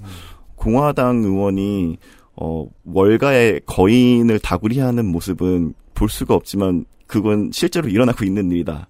약간 이런 일. 요것 때문인 거죠. 네. 네. 네. 근데 이제 공화당 정치인들은 이제 금융계마저 woke 자본주의, woke 캐피탈리즘이라는 단어가 있어요. 그래서 woke 자본주의에 잠식되었다 이렇게 비판을 해요. 네. 어, 대표적으로 트럼프 대통령은 올해 초 공개한 영상에서 ESG 투자 전략은 woke 금융계의 사기이며 급진적인 좌파 쓰레기다라는 취지의 발언을 했습니다. 금융권과 싸우기 시작합니다. 우파가. 네. 또한 woke와의 전쟁을 가장 적극적으로 벌이고 있는 플로리다의 론 디샌티스 주지사 또한 ESG는 woke 이념을 퍼뜨리기 위한 지배 계급의 노력의 집합체라고 발언을 하면서 음. 이들은 그것을 투표로 해결할 수 없으니까 경제를 통해서 해결하려고 한다라고까지 말했어요. 네. 네, 참고로 디샌티스는 woke의 사상적 뿌리는 문화적 막시즘에서 온다라고 주장을 해요. 진짜 무슨 말이에요? 네, 그러니까 근데 마르크스가 되게 기뻐할 것 같아요. 왜냐하면 이제 디센티스의 논리를 따라가다 보면은 결국 이 말은 공산혁명이 미국에서 완성됐다는 말이잖아요. 그렇죠. 네. 깃발 바꿔야죠. 네. 금융, 금융권이. 네. 그래서 자본주의 왕국 미국을 무너뜨리고 이제 공산주의가 무너뜨리고 좌파가 경제적 지배 계층이 됐다. 약간 이 말이니까. 네. 네. 월스트리트를 향한 종북몰이입니다. 네, 맞아요. 네. 너무 모순적인데, 네, 아무튼 그런 일이 일어나고 있습니다. 음. 네, 그래서 미국의 유권자들도 되게 헷갈려 하고 있어요. 음. 어, 적어도 인종이나 젠더, 대중문화 영역에서 뭐 PC를 건드리면서 woke를 언급하면서 때릴 때는 그래도 와닿는 게 있잖아요. 음. 근데 금융과 경제 영역에서 woke를 얘기를 하니까 네. 어, 아무도 못 알아들어요. 그렇죠. 네. 아무도 못 알아들어요. 그래서인지 이제 디센티스에 대한 비판 중 하나는 모든 것에 너무 전문적인 용어들을 붙이면서 공세를 이어가니까 일반 대중들이 너무 못 알아들을 말만 한다 이런 거예요. 음. 그도 그럴 것이 애초에 미국 정치권의 ESG 논쟁 자체가 대중적으로 발발한 게 아닙니다. 그렇습니까? 네, 금융계에서 발생한 흐름이 기업계와 정치권으로 왔고 정치는 이를 대중적으로 정쟁화하려는 것이고요. 네. 어, 우리한테는 사실 ESG가 굉장히 많이 쓰이잖아요. 그래서 우리는 알아듣긴 해도 미국에서 일반 대중들한테는 여전히 굉장히 생소한 용어예요. 네. 대부분의 인류에게 이제 처음 정착되기 시작하고 있습니다. 네. 아마 유럽은 그래도 좀 선제적으로 많이 하고 있는 것 같은데 음. 심지어 이제 바이든 대통령이 첫 거부권을 행사할 때 이를 이제 뉴욕 타임즈 기자가 팟캐스트로 다뤘거든요. 음. 근데 그 기자도 자기는 ESG라는 단어를 처음 들어봤다 이렇게 얘기를 하더라고요. 제 친구도 지금 미국에서 유학하는데 네. 그 거기도 이거 처음 듣는다고 하더라고요. 네, 그러니까요. 그 금융계나 네. 기업 뭐 이런 데 아니면 네. 그 그래서 네. 박사 과정에 그 젠더 전공을 하면서 ESG를 모른단 말이야. 약간 그 생각을 했었는데, 음. 네. 이게 대중의 이해는 ESG에 관련해서는 중국이나 미국이나 똑같은 모양이군요. 중국은 전혀 그런 얘기를 하지도 않 기도 하니까. 네. 예. 어, 그래서 이제 보수 정치권이 내는 메시지만 들었을 때는 ESG 논란이 어떻게 발생되었고 왜 여야로 갈리는지 본질은 무엇인지 전혀 알 수가 없습니다. 그래서 일단 표면적인 논쟁을 뒤로 하고 미국 정치권에서는 어떻게 ESG가 이슈로 떠오르는지를 더 보도록 하겠습니다. 좋습니다. 결론부터 말하자면 본질은 화석연료 기업들에 대한 금융계의 투자 규제 움직임입니다. 음. 미국 보수 정치 세력은 주로 화석 연료 산업이 위치하고 있는 곳에 정치적 기반을 두고 있기 때문이고요. 그렇죠. 네, 이 때문에 여야가 우선 갈리는 것입니다. 네. ESG에 대해서 조금 이야기를 이어나가자면 그러게요. 이거 어. 뭐 소- 제대로 소개한 적은 네. 없습니다. 우리 방송에서. 네. 음. 우선 ESG는 이제 환경을 뜻하는 environment, 그리고 사회를 뜻하는 social, 지배 구조를 뜻하는 governance 이세 가지의 약자입니다.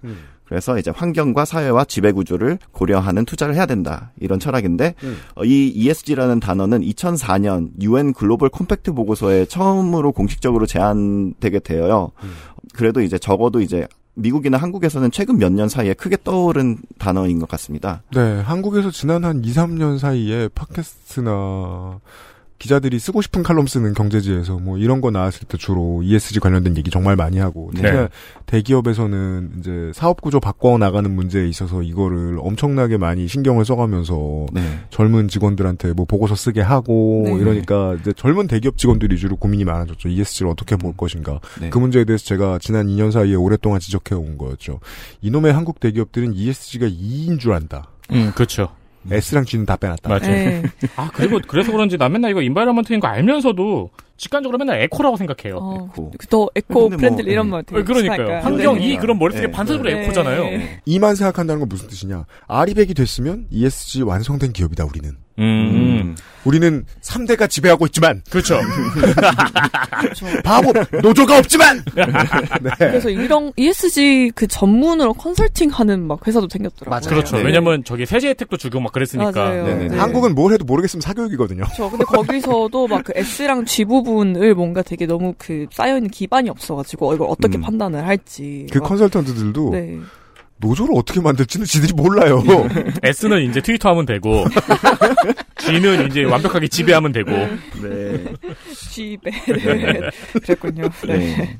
그럼 어떻게 ESG가 주류 흐름이 되었을까요? 네. 어, 우선 기업의 사회적 책임을 내세우는 것은 2008년 이후 이미지 타격을 입은 미국 의 금융계와 기업계가 rebranding하기에 좋은 전략이었습니다. 그죠. 니들 투자 실패인데 국민들이 덤탱이를 썼다. 네, rebranding이 맞아요. 필요했죠. 네, 네. 서민이 다 피해를 입었는데 정부는 이제 세금으로 기업들을 살려주면서 사태를 촉발한 책임자들은 오히려 보너스를 받고 휴가 가고 이런 등 굉장히 이런 것들이 여론을 악화시켰죠. 네. 이는 이제 2011년 월가 점령 운동으로 번지기까지 하잖아요. 그렇습니다. 네. 이후 여러 기업들은 다양성 강조, 사회적 책임, 투명한 지배 구조 등에 대해서 진지하게 고민하기 시작합니다. 네.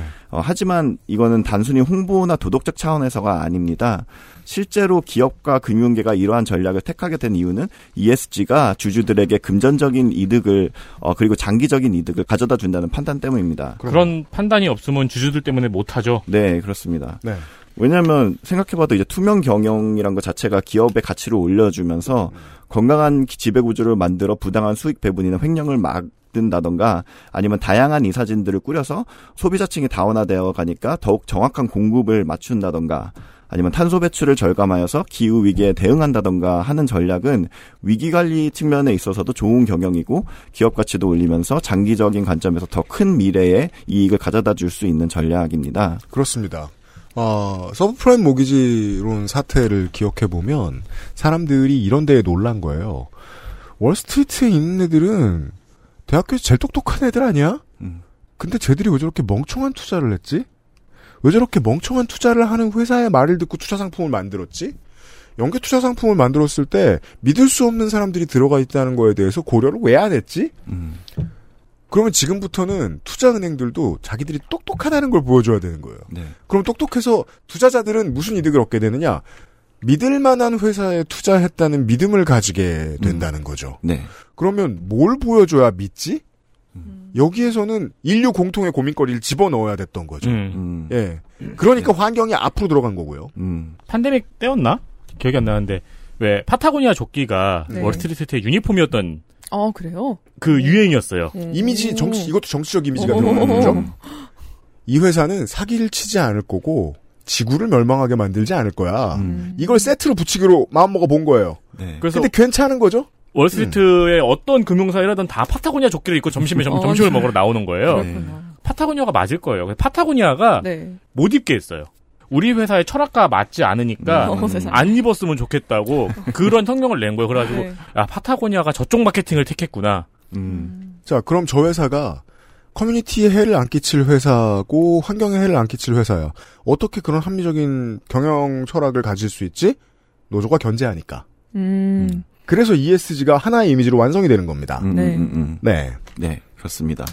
음. 어, 그래서 이러한 흐름 속에서 세계에서 가장 큰 자산 운용사인 블랙록이 움직이기 시작하면서 파장을 일으키기 시작했습니다. 네. 이제 레리 핑크. 네, 래리 핑크 회장은 2018년 연례 서한을 통해서 어, 기업의 사회적 책임을 언급했어요. 음.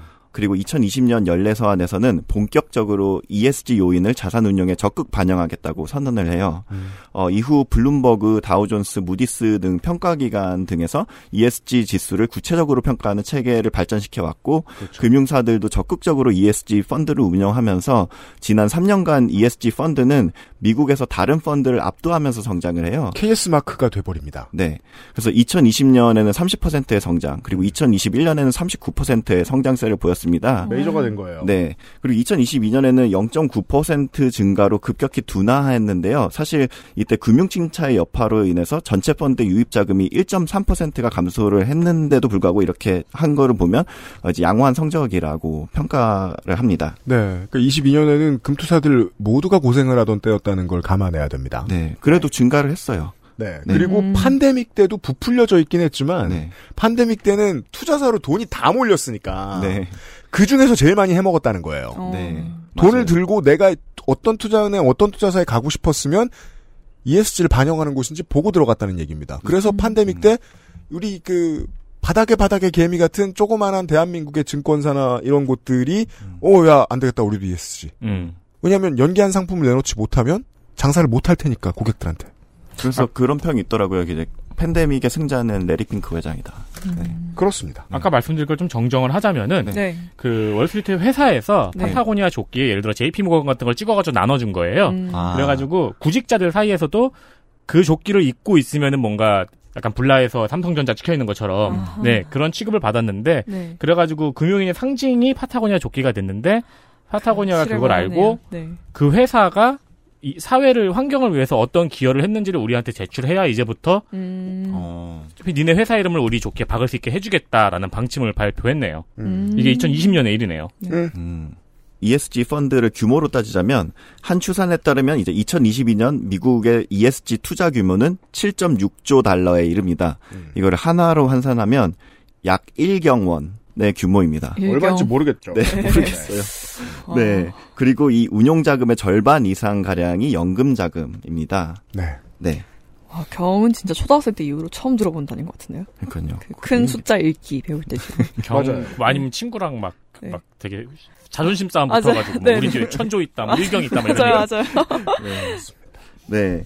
어, 그래서 이제 현재 금융계의 이러한 흐름이 실제로 탄소 중립, 지배구조 개선 등의 목적을 달성하느냐, 여기에 대해서는 여러 전문가들의 많은 의견이 있어요. 어떤 이들은 지지하기도 하고, 비판하기도 하고, 또 대안을 제시하기도 하고 하는데, 어, 오늘은 차치를 하고요.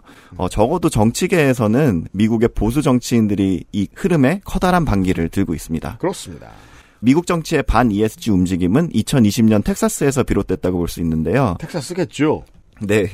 어, 텍사스의 소규모 석유 시추 기업들이 그동안 그렇죠. 거래해오던 이제 JP 모건 체이스 은행에서 이제 대출을 요구를 했는데 JP 모건 체이스 측에서 이를 거절하는 일이 발생했어요. 음. 왜냐하면 JP 모건에서는 어, 석유 사업이 장기 투자의 관점에서 더 이상 안정적으로 수익을 창출하지 않는다 이렇게 판단했기 때문이에요. 왜냐하면 지금부터 7년만 더 지나도 선진국의 절반은 이제 석유를 안 쓸 거란 말이에요. 네.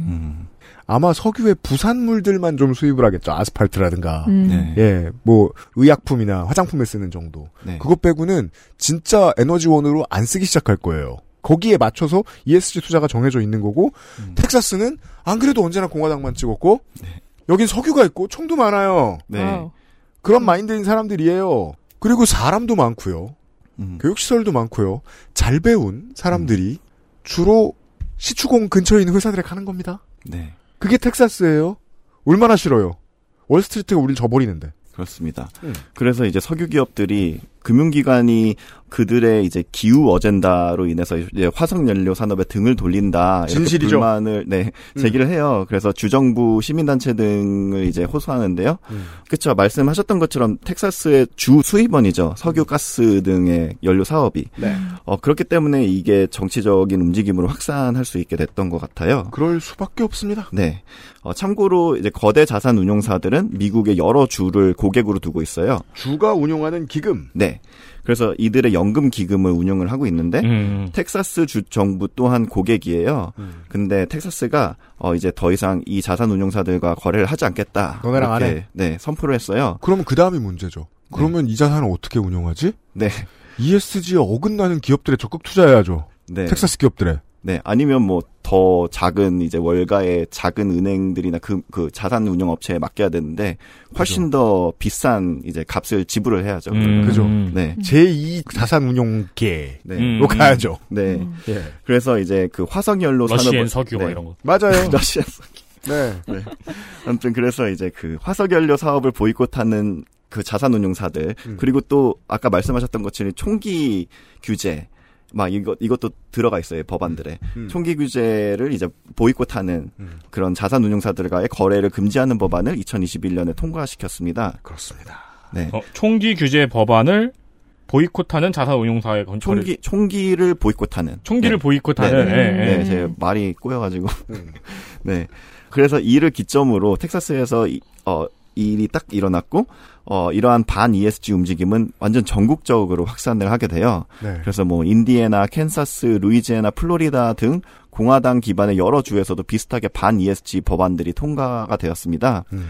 현재 최소한 15개 주에서 반 ESG 법이 실행되고 있고 음. 법안 수로만 따지면 28개 법안이 지금 어, 시행 중입니다. 음. 그리고 발의 수로만 따지면 올해만 99건 이상의 어. 반 ESG 법안들이 막 발의가 되고 있어요. 음. 근데 이게 음. 이름이 진짜 anti ESG 뭐 이런 뭐 그렇게 거예요? 부르는데 뭐 어. 뭐 정식 이름은 다 따로 있는데 아, 네. 뭐 그런 식으로 그렇겠죠. 뭐 설마 네. 법안 이름이 막 지구를 파괴하기 법안 막 이렇게 치진 않잖아요, 보통. 네. 네. planet destruction legislation Death Star이에요. 그러니까요. Death Star law 이렇게 말해요. 아니 근데 독특하네요. 네. 시장이 이쪽으로 가기로 결정을 했는데 네. 정부가 그러지 않겠다고 이제 발목을 잡고 있는 거잖아요. 네. 네. 정부도 정부고 정부 안에서도 그냥 그 고위 정치인들이라고 볼 수 있어요. 왜냐하면 좀 이따 더 말하는데 정부 안에서도 반발이 되게 많아요. 어, 이건 또 우리가 당연하죠. 네. 맨날 이야기하는 규제와는 또 다른 그림이잖아요. 네. 이거는. 네. 네. 그러니까 우리말 우리나라 이야기는 끄트머리에 할 텐데 그 미국 얘기로만 이야기를 하면 표가 한번 이런 반동을 보여줍니다. 2016년에 음, 러스트벨트가 몰표를 주면서 트럼프가 당선이 되죠. 음. 네. 네. 왜냐하면 사양 산업에 종사하느라 힘들었던 사람들이기 때문에 네. 이 안티 ESG 레지슬레이션과 관련된 움직임은 낡은 자본의 저항이라고 보는 게 좋습니다. 네, 네. 예.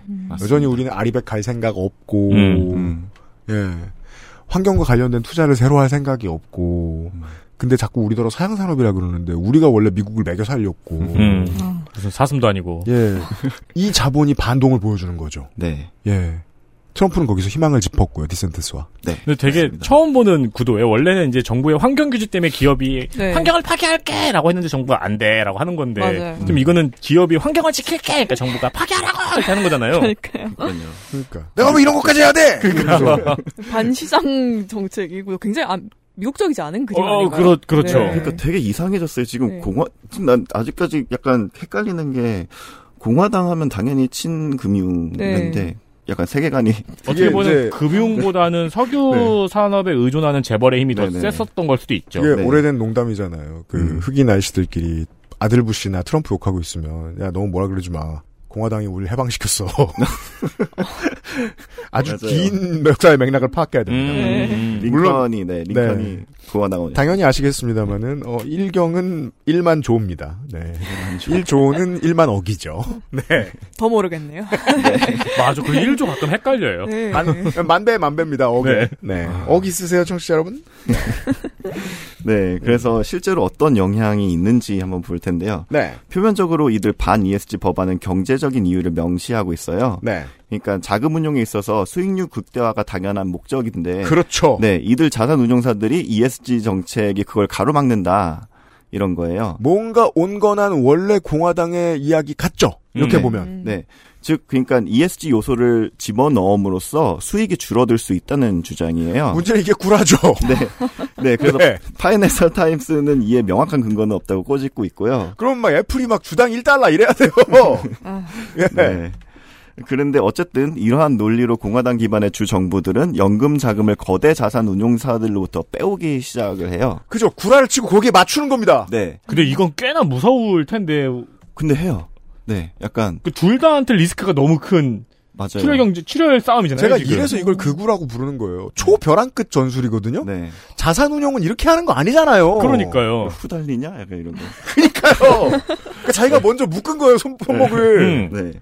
그래서 이제 텍사스는 물론이고 플로리다주에서도 20억 달러 이거는 하나로 약 2.6조 원 가량의 그 자금을 블랙록으로부터 빼내겠다는 결정을 발표를 해요. 네. 그리고 주민들의 노후를 인질로 잡았습니다. 네, 음. 그렇습니다. 네.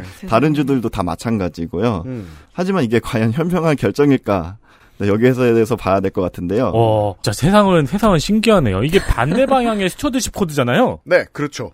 음, stewar-, stewardship code요? 네. 맞나? 맞다? 네, 맞- 맞아요. 맞 잖아요. 네. 네. 아, 제가 잘 몰라서요. 아, 그러니까 정부가 네. 이 연금 운용 방안을 통해서 네. 어떤 정치적인 요구 사항을 이루어내는 거죠. 네. 아, 네, 네. 음. 네. 그러니까 국민들이 모아준 돈을 권력처럼 쓰면서 시장을 자신의 정견에 맞게 움직이는 힘을 연금에 부여하는가예요. 음. 그게 ESG에 있어서 화두가 되는 겁니다. stewardship code가. 우리는 더 이상 석탄 관련된 기업에게 연금을 투자하지 않겠습니다. 라고 말하면서 약간 더 처음에는 setback이 있는 거, temporary setback이 있는 것 같아요. 돈을 좀 덜 버는 것 같아요, 연기금이. 음. 근데 시장이 ESG 위주로 바뀌면 연기금은 더 많은 돈을 벌어내는 거예요. 음, 예. 경제와 진보를 함께 이루어내는 방식입니다. stewardship code가. 네. 하지만 이런 식으로 활용될 줄은 몰랐단 말이에요. anti죠. 네. 전형적인. 네. 이런 식으로 활용될 줄은 몰랐어요. 네. XSFM입니다.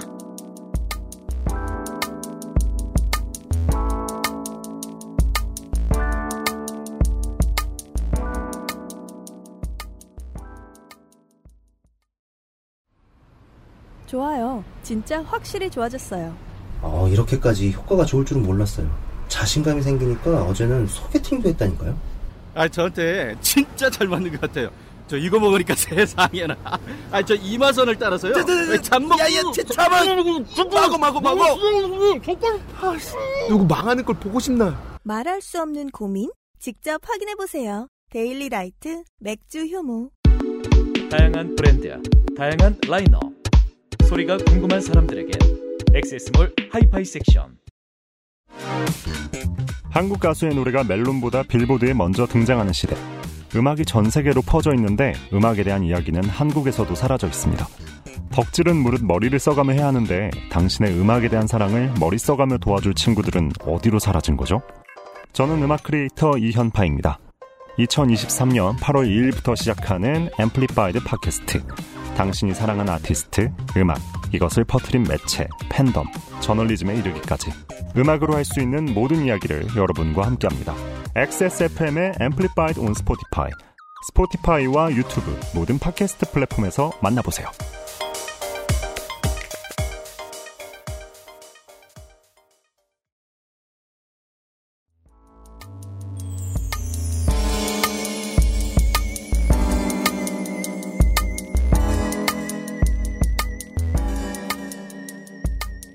그래서 우선 법이 제정된 주 정부 내에서도 투자 손실에 대한 우려가 많이 나오고 있는데요. 그죠. 네, 텍사스 주에서 이제 그 주의 최대 연기금인 텍사스 교사 연금 등이 우려를 포했습니다. 예. 그러니까 너 어. 막 나가고 싶은 거 아는데 내 노후다 지금. 네. 그래서 투자 손실뿐만 아니라 이제 자산 재분배 과정에 있어서 비용이 막대한 비용이 발생이 되고 그리고 법정 소송 등 굉장히 여러 가지 비용들이 발생한 것은 이렇게 뻔한 결과예요. 네, 투자사는 쉽게 해고할 수 없죠. 네. 그래서 유펜의 연구 결과에 따르면 이러한 정치적인 움직임으로 인해서 텍사스가 치를 수도 있는 비용은 1년에 4억 달러, 약 5,200억 원, 음. 그리고 10년간 60억 달러, 그러니까 7.8조 원 가량이 될수 있다고 합니다. 순수 물가 상승분. 네. 변호사 임금 오르는 거 이런 것만 계산해도 그렇죠, 그렇죠. 예. 맞아요. 연기금이 돈을 벌지 못 벌지는 내일에 가려진 전쟁의 안개니까 모른다고 치더라도 음. 소송 비용 및 고정 비용이 들 거라는 거 아니에요. 그거는 그냥 당연히 딱 보이는 거고. 음. 그리고 그걸 세금으로 내면 파산에 훨씬 가까워지고요. 네. 그걸 연기금에서 쓰면 주법에 맞지 않아요. 음. 즉 세금을 막 낭비할 거란 얘기입니다. 네. 정치적 난국이고. 그러니까요. 게다가 지- 연기금을 연금을 이 투자사들에다 맡긴 이유는 여기가 실력이 좋고 네. 이 연금 정도의 거대한 돈을 굴리는 실력이 안정돼 있기 때문에 맡겼을 텐데 그렇죠. 이걸 뺐으니까 이제 다른 데다가 맡길 거 아니에요. 네. 그러면 그만큼 이익이 줄어들거나 손해가 나거나 하는 리스크도 당연히 감수를 해야 될 거 아니에요. 지금 자존심 때문에. 네. 음. 자존심 때문에 지금 이러고, 이러고 있는 건데, 네, 주민들의 연금을 지킨다고 하면서 실제로는 완전히 반대의 결과를 지금 야기를 하고 있습니다. 음, 음. 그래서 콜롬비아 경영대 연구진들은 이러한 법안들은 그저 정치적이기만 할 뿐 다른 목적은 하나도 없다라고 결론을 지어요. 그렇습니다. 네. 네. 그리고 여론도 흥미로운데요. 음. 어, 2021년 모닝스타에서 여론조사를 했어요. 음. 이제 그 미국의 상장 기업들 그리고 그 거기에 이제 ESG 결의안들이 이제 반영이 되잖아요. 주주 회의에서. 음. 그래서 여기에 대해서 미국의 주 연금 기관들에게 의견을 물었어요. 음. 근데 무려 98%의 민주당 기반주들 음. 그리고 80%의 공화당 기반주들이 지지를 나타냈어요. 이거 이럴 때 이견이 없다고 하는 겁니다. 네. 네. 이견이 아예 없어요. 그리고 이제 음. 그 일반 주주들은 이제 63%가 지지를 했거든요. 음. 그러니까 연기금, 그러니까 그런 어떤 주 연금 기관들은 일반 주주들보다 훨씬 더 높은 수치로 ESG를 지지를 하는 거예요. 음. 근데 어떻게 보면 이게 당연히 맞는 말인 게 원래 연금은 이제 장기 수입이잖아요. 그렇죠. 음. 장기 투자하고 ESG가 굉장히 그 장기적인 관점에서 훨씬 더 이득이 보- 된다고 보니까 음. 이렇게 지지를 할 수밖에 없는 것 같아요. 네. 네. 이게 아까 건조해타고 얘기할 때 나왔던 네. 국민 제안의 96.5% 찬성하고는 완전히 얘기가 다른 건 게 거의 모든 시민들의 노후가 달려 있는 문제에 대해서 모두한테 물어본 거잖아요. 네. 그렇죠. 그랬는데 나온 90%면 하늘처럼 무겁게 받아들여야죠. 음. 예. 네. 흥미로운 조사가 아. 또 있어요. 음. 이제 페- 이거는 펜실베니아 주립대학이랑 ROKK 솔루션이라는 곳에서 2022년 조사한 여론조사인데요.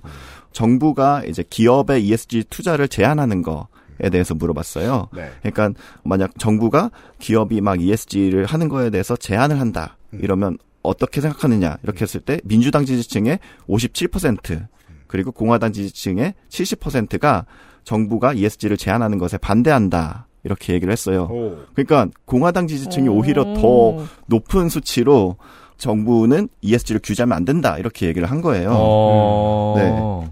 그러니까 근데 정- 그렇다면 네. 지지층과 이반자들 사이의 상황도 뭔가 앞뒤가 맞지 않는 중이라는 얘기예요. 네, 맞아요. 그래서 아마 그리고 이들은 공화당 지지층이 이렇게 70%나 되는 높은 반대율을 보이는 것은 네. 이들이 시장주의자들이기 네, 때문이겠죠. 그 분석이 음, 사실 네. 있긴 해요. 그러니까 네. 민주당이 이제 지지하는 그러니까 정부의 제안을 반대하는 거는 그러니까 그런 어떤 ESG에 대한 가치에 대한 거고 네. 이제 애초에 공화당은 시장주의자이기 때문에 이제 음. 규제에 반대를 하는 거다라는 이제 그 설명이 붙긴 하는데 네. 그럼에도 불구하고 너무 흥미로운 수치인 음. 것 같아요. 왜냐하면 음. 지금 공화당 정치인들은 다 반 ESG를 하고 있는데 정작 지지층은 또 다른 생각을 하고 있다는 음. 게참 너무 신기하고 참 왜 이렇게 됐는지 저는 궁금해지는 것 같습니다. 정치적인 의도를 자기도 모르게 드러내는 어휘 사용 같은 게 있습니다. 예를 들어 일본이 싫으면 반일이라고 하는데 중국이 싫으면 혐중이라고 하죠. 음. 음. 예. 어 그러게 혐일이라는 단어 단어는 쓰긴 이- 쓰는데 있어요? 있어요? 네. 아. 네, 이것은 이제 오래된 일본 제국주의의 잔재들 중 하나죠. 타라 입구를 위해서 청일 전쟁의 승리를 강조해야 되는 거예요. 그래서 중국 주변에 있는 중국 문화권의 수많은 나라들로 하여금 어, 혐중의 정서를 퍼뜨리는 이 위에서 내려온 혐오 정서입니다. 한국은 100년째 거기서 벗어나지 못하고 있다는 증거이기도 합니다. 음. 혐중이라는 말은 있고 일본에 썼을 때는 반일이라고 쓰는 거. 예, 일본한테는 왠지 대든다는 느낌이 들죠. 신기한 그- 것 중에 하나죠. 네. 그러니까 자본주의자들의 모인 커뮤니티에서 보면은 어, 지금 경제 대국인 중국은 여전히 혐오하고 음. 경제적으로 한 번 올라갔다가 이미 떨어지고 있는 일본에 대해서는 아직까지 찬양하고 있는 모습을 보인다는 게. 네.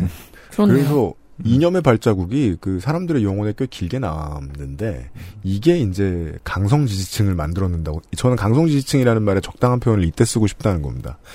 한국 정치를 말할 것 같으면 강성 지지층이라는 말을 국민의힘에 쓰지 않죠. 녹색당에도 쓰지 않아요. 정의당에도 쓰지 않습니다. 오직 하나의 정당을 위한 단어예요. 그러네요. 그렇죠. 예. 그렇죠. 이념적 발자국이 묻어 있습니다. 음. 그걸 떼놓고 쓰면 강성 지지층이라는 말은 쓸 곳이 많은 말입니다. 특히 요즘 미국 공화당에서 정말 많이 쓸 수 있는 말입니다. 왜냐하면 트럼피들이 등장하기 전까지는 중앙 정치를 왜곡시키고 이렇게까지 위협하는 강성 지지층들이 없었거든요. 미국 보수 정치에는 무조건 ESG 좋다고 난리를 쳤겠죠. 막 석유 회사 앞에서 총질하고 막 그랬을 거예요, 오히려. 근데 이 강성 지지층들이 트럼피들이 어떻게 왜곡시키냐면 극우 정치가 이런 식으로 흘러간다는 겁니다. 민심 이반이 나오는 거죠. 일반적으로 안정성을 추구하는 보수적인 공화당 지지층들은 절대 이거 그냥 두고 싶은데 내 연금이니까 내 네. 연금 아니라 단타여도 난 ESG로 하겠습니다. 음. 다 그렇게 생각할 거예요. 근데 Trumpie들은 일단 혐오를 할 필요가 좀 있습니다. 그래서 이게 실제로는 이 이야기는 기사를 많이 보면 볼수록 그 생각이 들어요. 이건 석유 얘기가 아니라 총기 얘기다. 음. 왜냐하면 Rust Belt의 상실감을 총기 지지자들이 끌어안으면서 그게 Trumpism으로 확산이 되거든요. 네. 그리고 Rust Belt 가까이 그리고 사양산업 가까이에는 언제나 미국의 석유와 관련된 옛 영광이 있고요. 그래서 오히려 셰일가스 컴퍼니 위주로는 이런 얘기가 안 나옵니다. 어, 그렇네요. 예. 한국에서도 마찬가지죠. 강성 지지층, 보수 강성 지지층들과 민심이 이반이 되는 바람에 어려운 거. 가장 가까이는 후쿠시마 오염수가 있죠. 네. 국민의힘 오래된 지지층들도 반대합니다. 음. 근데 강성 지지층들은 윤서희 씨 구독자잖아요. 음. 그러니까 일본을 너무 좋아해야 앞뒤가 맞아요. 그 유튜브를 보고 주무시잖아요. 네. 강성 지지층의 메신저들이 하는 말을 보시잖아요. 그러면 강성 지지층 위주의 정치만 남는 거예요. 전 세계 그가 그래요, 지금. 그리고 ESG는 앞으로 비슷한 형태로 우리나라 정치를 이렇게 좀먹기 시작할 겁니다. 그러니까 제가 가장 궁금해하는 우리나라 정치의 대척점에 그러니까 전선 뜨거운 전선에 서 있는 가장 빈 부분. 한국 보수는 왜 이렇게 원자력을 좋아하나? 음. 원자력이 너무 좋잖아요. 이 사람들이 아톰들이잖아요. 근데 아톰이면 그나마 이해를 하죠. 직접 관련이 있으니까. 근데 한국 보수가 원자력 때문에 돈을 얼마를 더 버는지 모르겠어요. 죽어도. 관련된 책을 쓰는 분들, 칼럼 쓰는 분들한테 다 물어봐도 그건 모르겠다고 해요. 음, 뭐 해외에 막 그 막 수출하고 막 이런 것까지 해도요. 모르겠대요. 어. 왜냐하면 그냥 돈이 문제라면 꼭 원자력일 이유가 없거든요. 근데 제가 아무리 오래 봐도 조선일보는 그 모든 지향을 다 바꿔도 원자력에 대한 태도는 안 바뀌어요. 제가 이번에 해석해 드렸잖아요. 그 윤석열 총장이 대선 후보의 꿈을 꾸기 시작하던 때부터 헬마우스하고 제가 이 얘기했었잖아요. 조선일보와 중앙일보의 말을 잘 들어서 점지가 돼서 대선 후보가 된 사람이면 원자력만큼은 무조건 밀고 갈 거라고. 음. 지금 그렇게 하고 있죠. 그리고 그 후과를 멍청한 경제지들이 늦게 치르고 있거든요. 좀 딴 얘기 한번 해보겠습니다. 라면값 내리라고 난리를 치니까 이 공산당 폭력을 휘두르니까 그제서야 경제지가 사설로 이게 뭐 하는 짓이냐고 깨갱했어요 지금 이번 주에 시장을 이렇게 인위적으로 움직여도 되느냐 음. 왜? 그 회사들이 주주인데 그 회사들 지금 주가가 떨어졌잖아요 음, 그죠. 총리실에서 한마디 하자마자 주가가 10%씩 떨어집니다. 그럼 이건 뭐라고 해야죠. 사실 내가 대기업이면 내가 삼양이면 내가 오뚜기면 농심이면 이 경제지들 마음에 안 듭니다. 돈 받은 만큼 못 하거든요. 음, 그 전에 막았어야지. 그 전에는 윤석열 편들다가 비슷한 일이 수출 기업들에게서 나오고 있죠. 제가 말씀드렸죠. 국내에서 나오는 아리백 전기 가지고 삼성전자 하나도 아리백 못 받는다고. 네. 될까 말까라고. 그러면 재계 소열 그 맨 윗대가리에 있는 회사들이 앞으로 유럽에 수출 못 한다는 거거든요. 올해서야 그 기사가 나오죠. 작년까지 윤석열 빨아주다가 그렇죠. 분명히 경제지들은 알고 있었어요. 태양광이고 뭐고 원자력 일변도로 갈 거다. 근데 그 수준이 아니죠. 원자력을 거스르는 모든 시도를 지금 다 검찰이 조사하잖아요. 다 감사원이 조사하잖아요. 저 CF 100 뭐 이런 거 얘기하고. 예. 그리고 이제 아리백 다 못 채우게 생겼잖아요. 경제지의 혼란이 앞으로 우리 정치에 돌아올 혼란을 보여줍니다. 경제지들 다 알고 있었으면서 관성상 그냥 보수만 지지하면 정경련이 좋아하는 거 아닐까? 생각해 왔던 거예요. 게으르게. 왜냐하면 경제지는 머리는 게으르게 몸은 부지런하게 움직이는 사람들이 성공하는 곳이니까. 네. 이제 허겁지겁 따라가야죠. 그래도 아리백은 이제 보도가 나왔는데 그 제가 관심 있게 보는 것 중에 순환경제 사회를 위한 기본법이라는 게 있거든요. 네. 네, 그건 이제 아리백은 에너지이지만 이거는 그 제품에 들어가는 원료가 재활용 원료가 얼마나 들어가느냐에 음, 음. 대한 거예요. 네. 근데 이제 EU에서는 이미 그 관련해가지고 규제들이 이제 막, 막 만들어지고 있고, 그러니까 재활용 원료를 안 쓰면은 수입이 안 된다. 그런 네. 식의 게 이제 마련이 되고 있는 상황인데, 음. 그러려면 재활용 시스템이 완전히 달라져야 되잖아요. 음, 네. 근데 지금 한국에서는 그런 인프라가 충분히 되어 있지 않은 상황이고, 네. 근데 사실 그래서 그 사업, 산업통상부에서 이제 순환경제 뭐 이런 얘기가 나오고는 있어요. 맞아요. 그런데 이제 아직 그게 경제지에서 자- 잘 찾아보기는 어렵거든요. 그리고 네. 그쪽의 고위 관료들도 지금 그냥 세미나 해야 되니까 하고 네. 언론이 주목할까봐 사시나무 떨듯 떨고 있겠죠. 이걸 안티 원자력이라고 보는 순간 직을 잃거나 최대 잡혀 들어갈 테니까. 음. 이렇게 우리나라 경제의 동력이 꺼지고 있는 중인 거예요. 이번 주에도 다시 한번 느꼈는데 네. 지금 정권이 고민이 많을 것 같아요. 왜냐면 안티 문재인 약발이 떨어졌단 말이에요. 네. 그러니까 안티 문재인 말고는 아무것도 못 하고 있었는데 지금 이제 야, 언제까지 안티 문재인 할 거야라는 말이 보수 측에서도 나왔단 말이에요. 그러면 이제 가지고 있던 속옷 하나가 드러나야 돼요. 안티 환경, 안티 ESG. 아까 전에 우리나라는 그렇게까지 ESG가 정치화되지 않았다고 했지만 사실 진행 중이었던 거죠. 곧 나옵니다. 그걸 예고해 주신 거예요, 클럽장이. 너무 두려운데요. 진짜 무섭다. 그리고 너무 신기한 거예요. 이 자본에 역행하는 모습이 혐오를 네. 위해서. 네. 아니 수출 기업들이 돼지겠거든요. 고십니다. 음.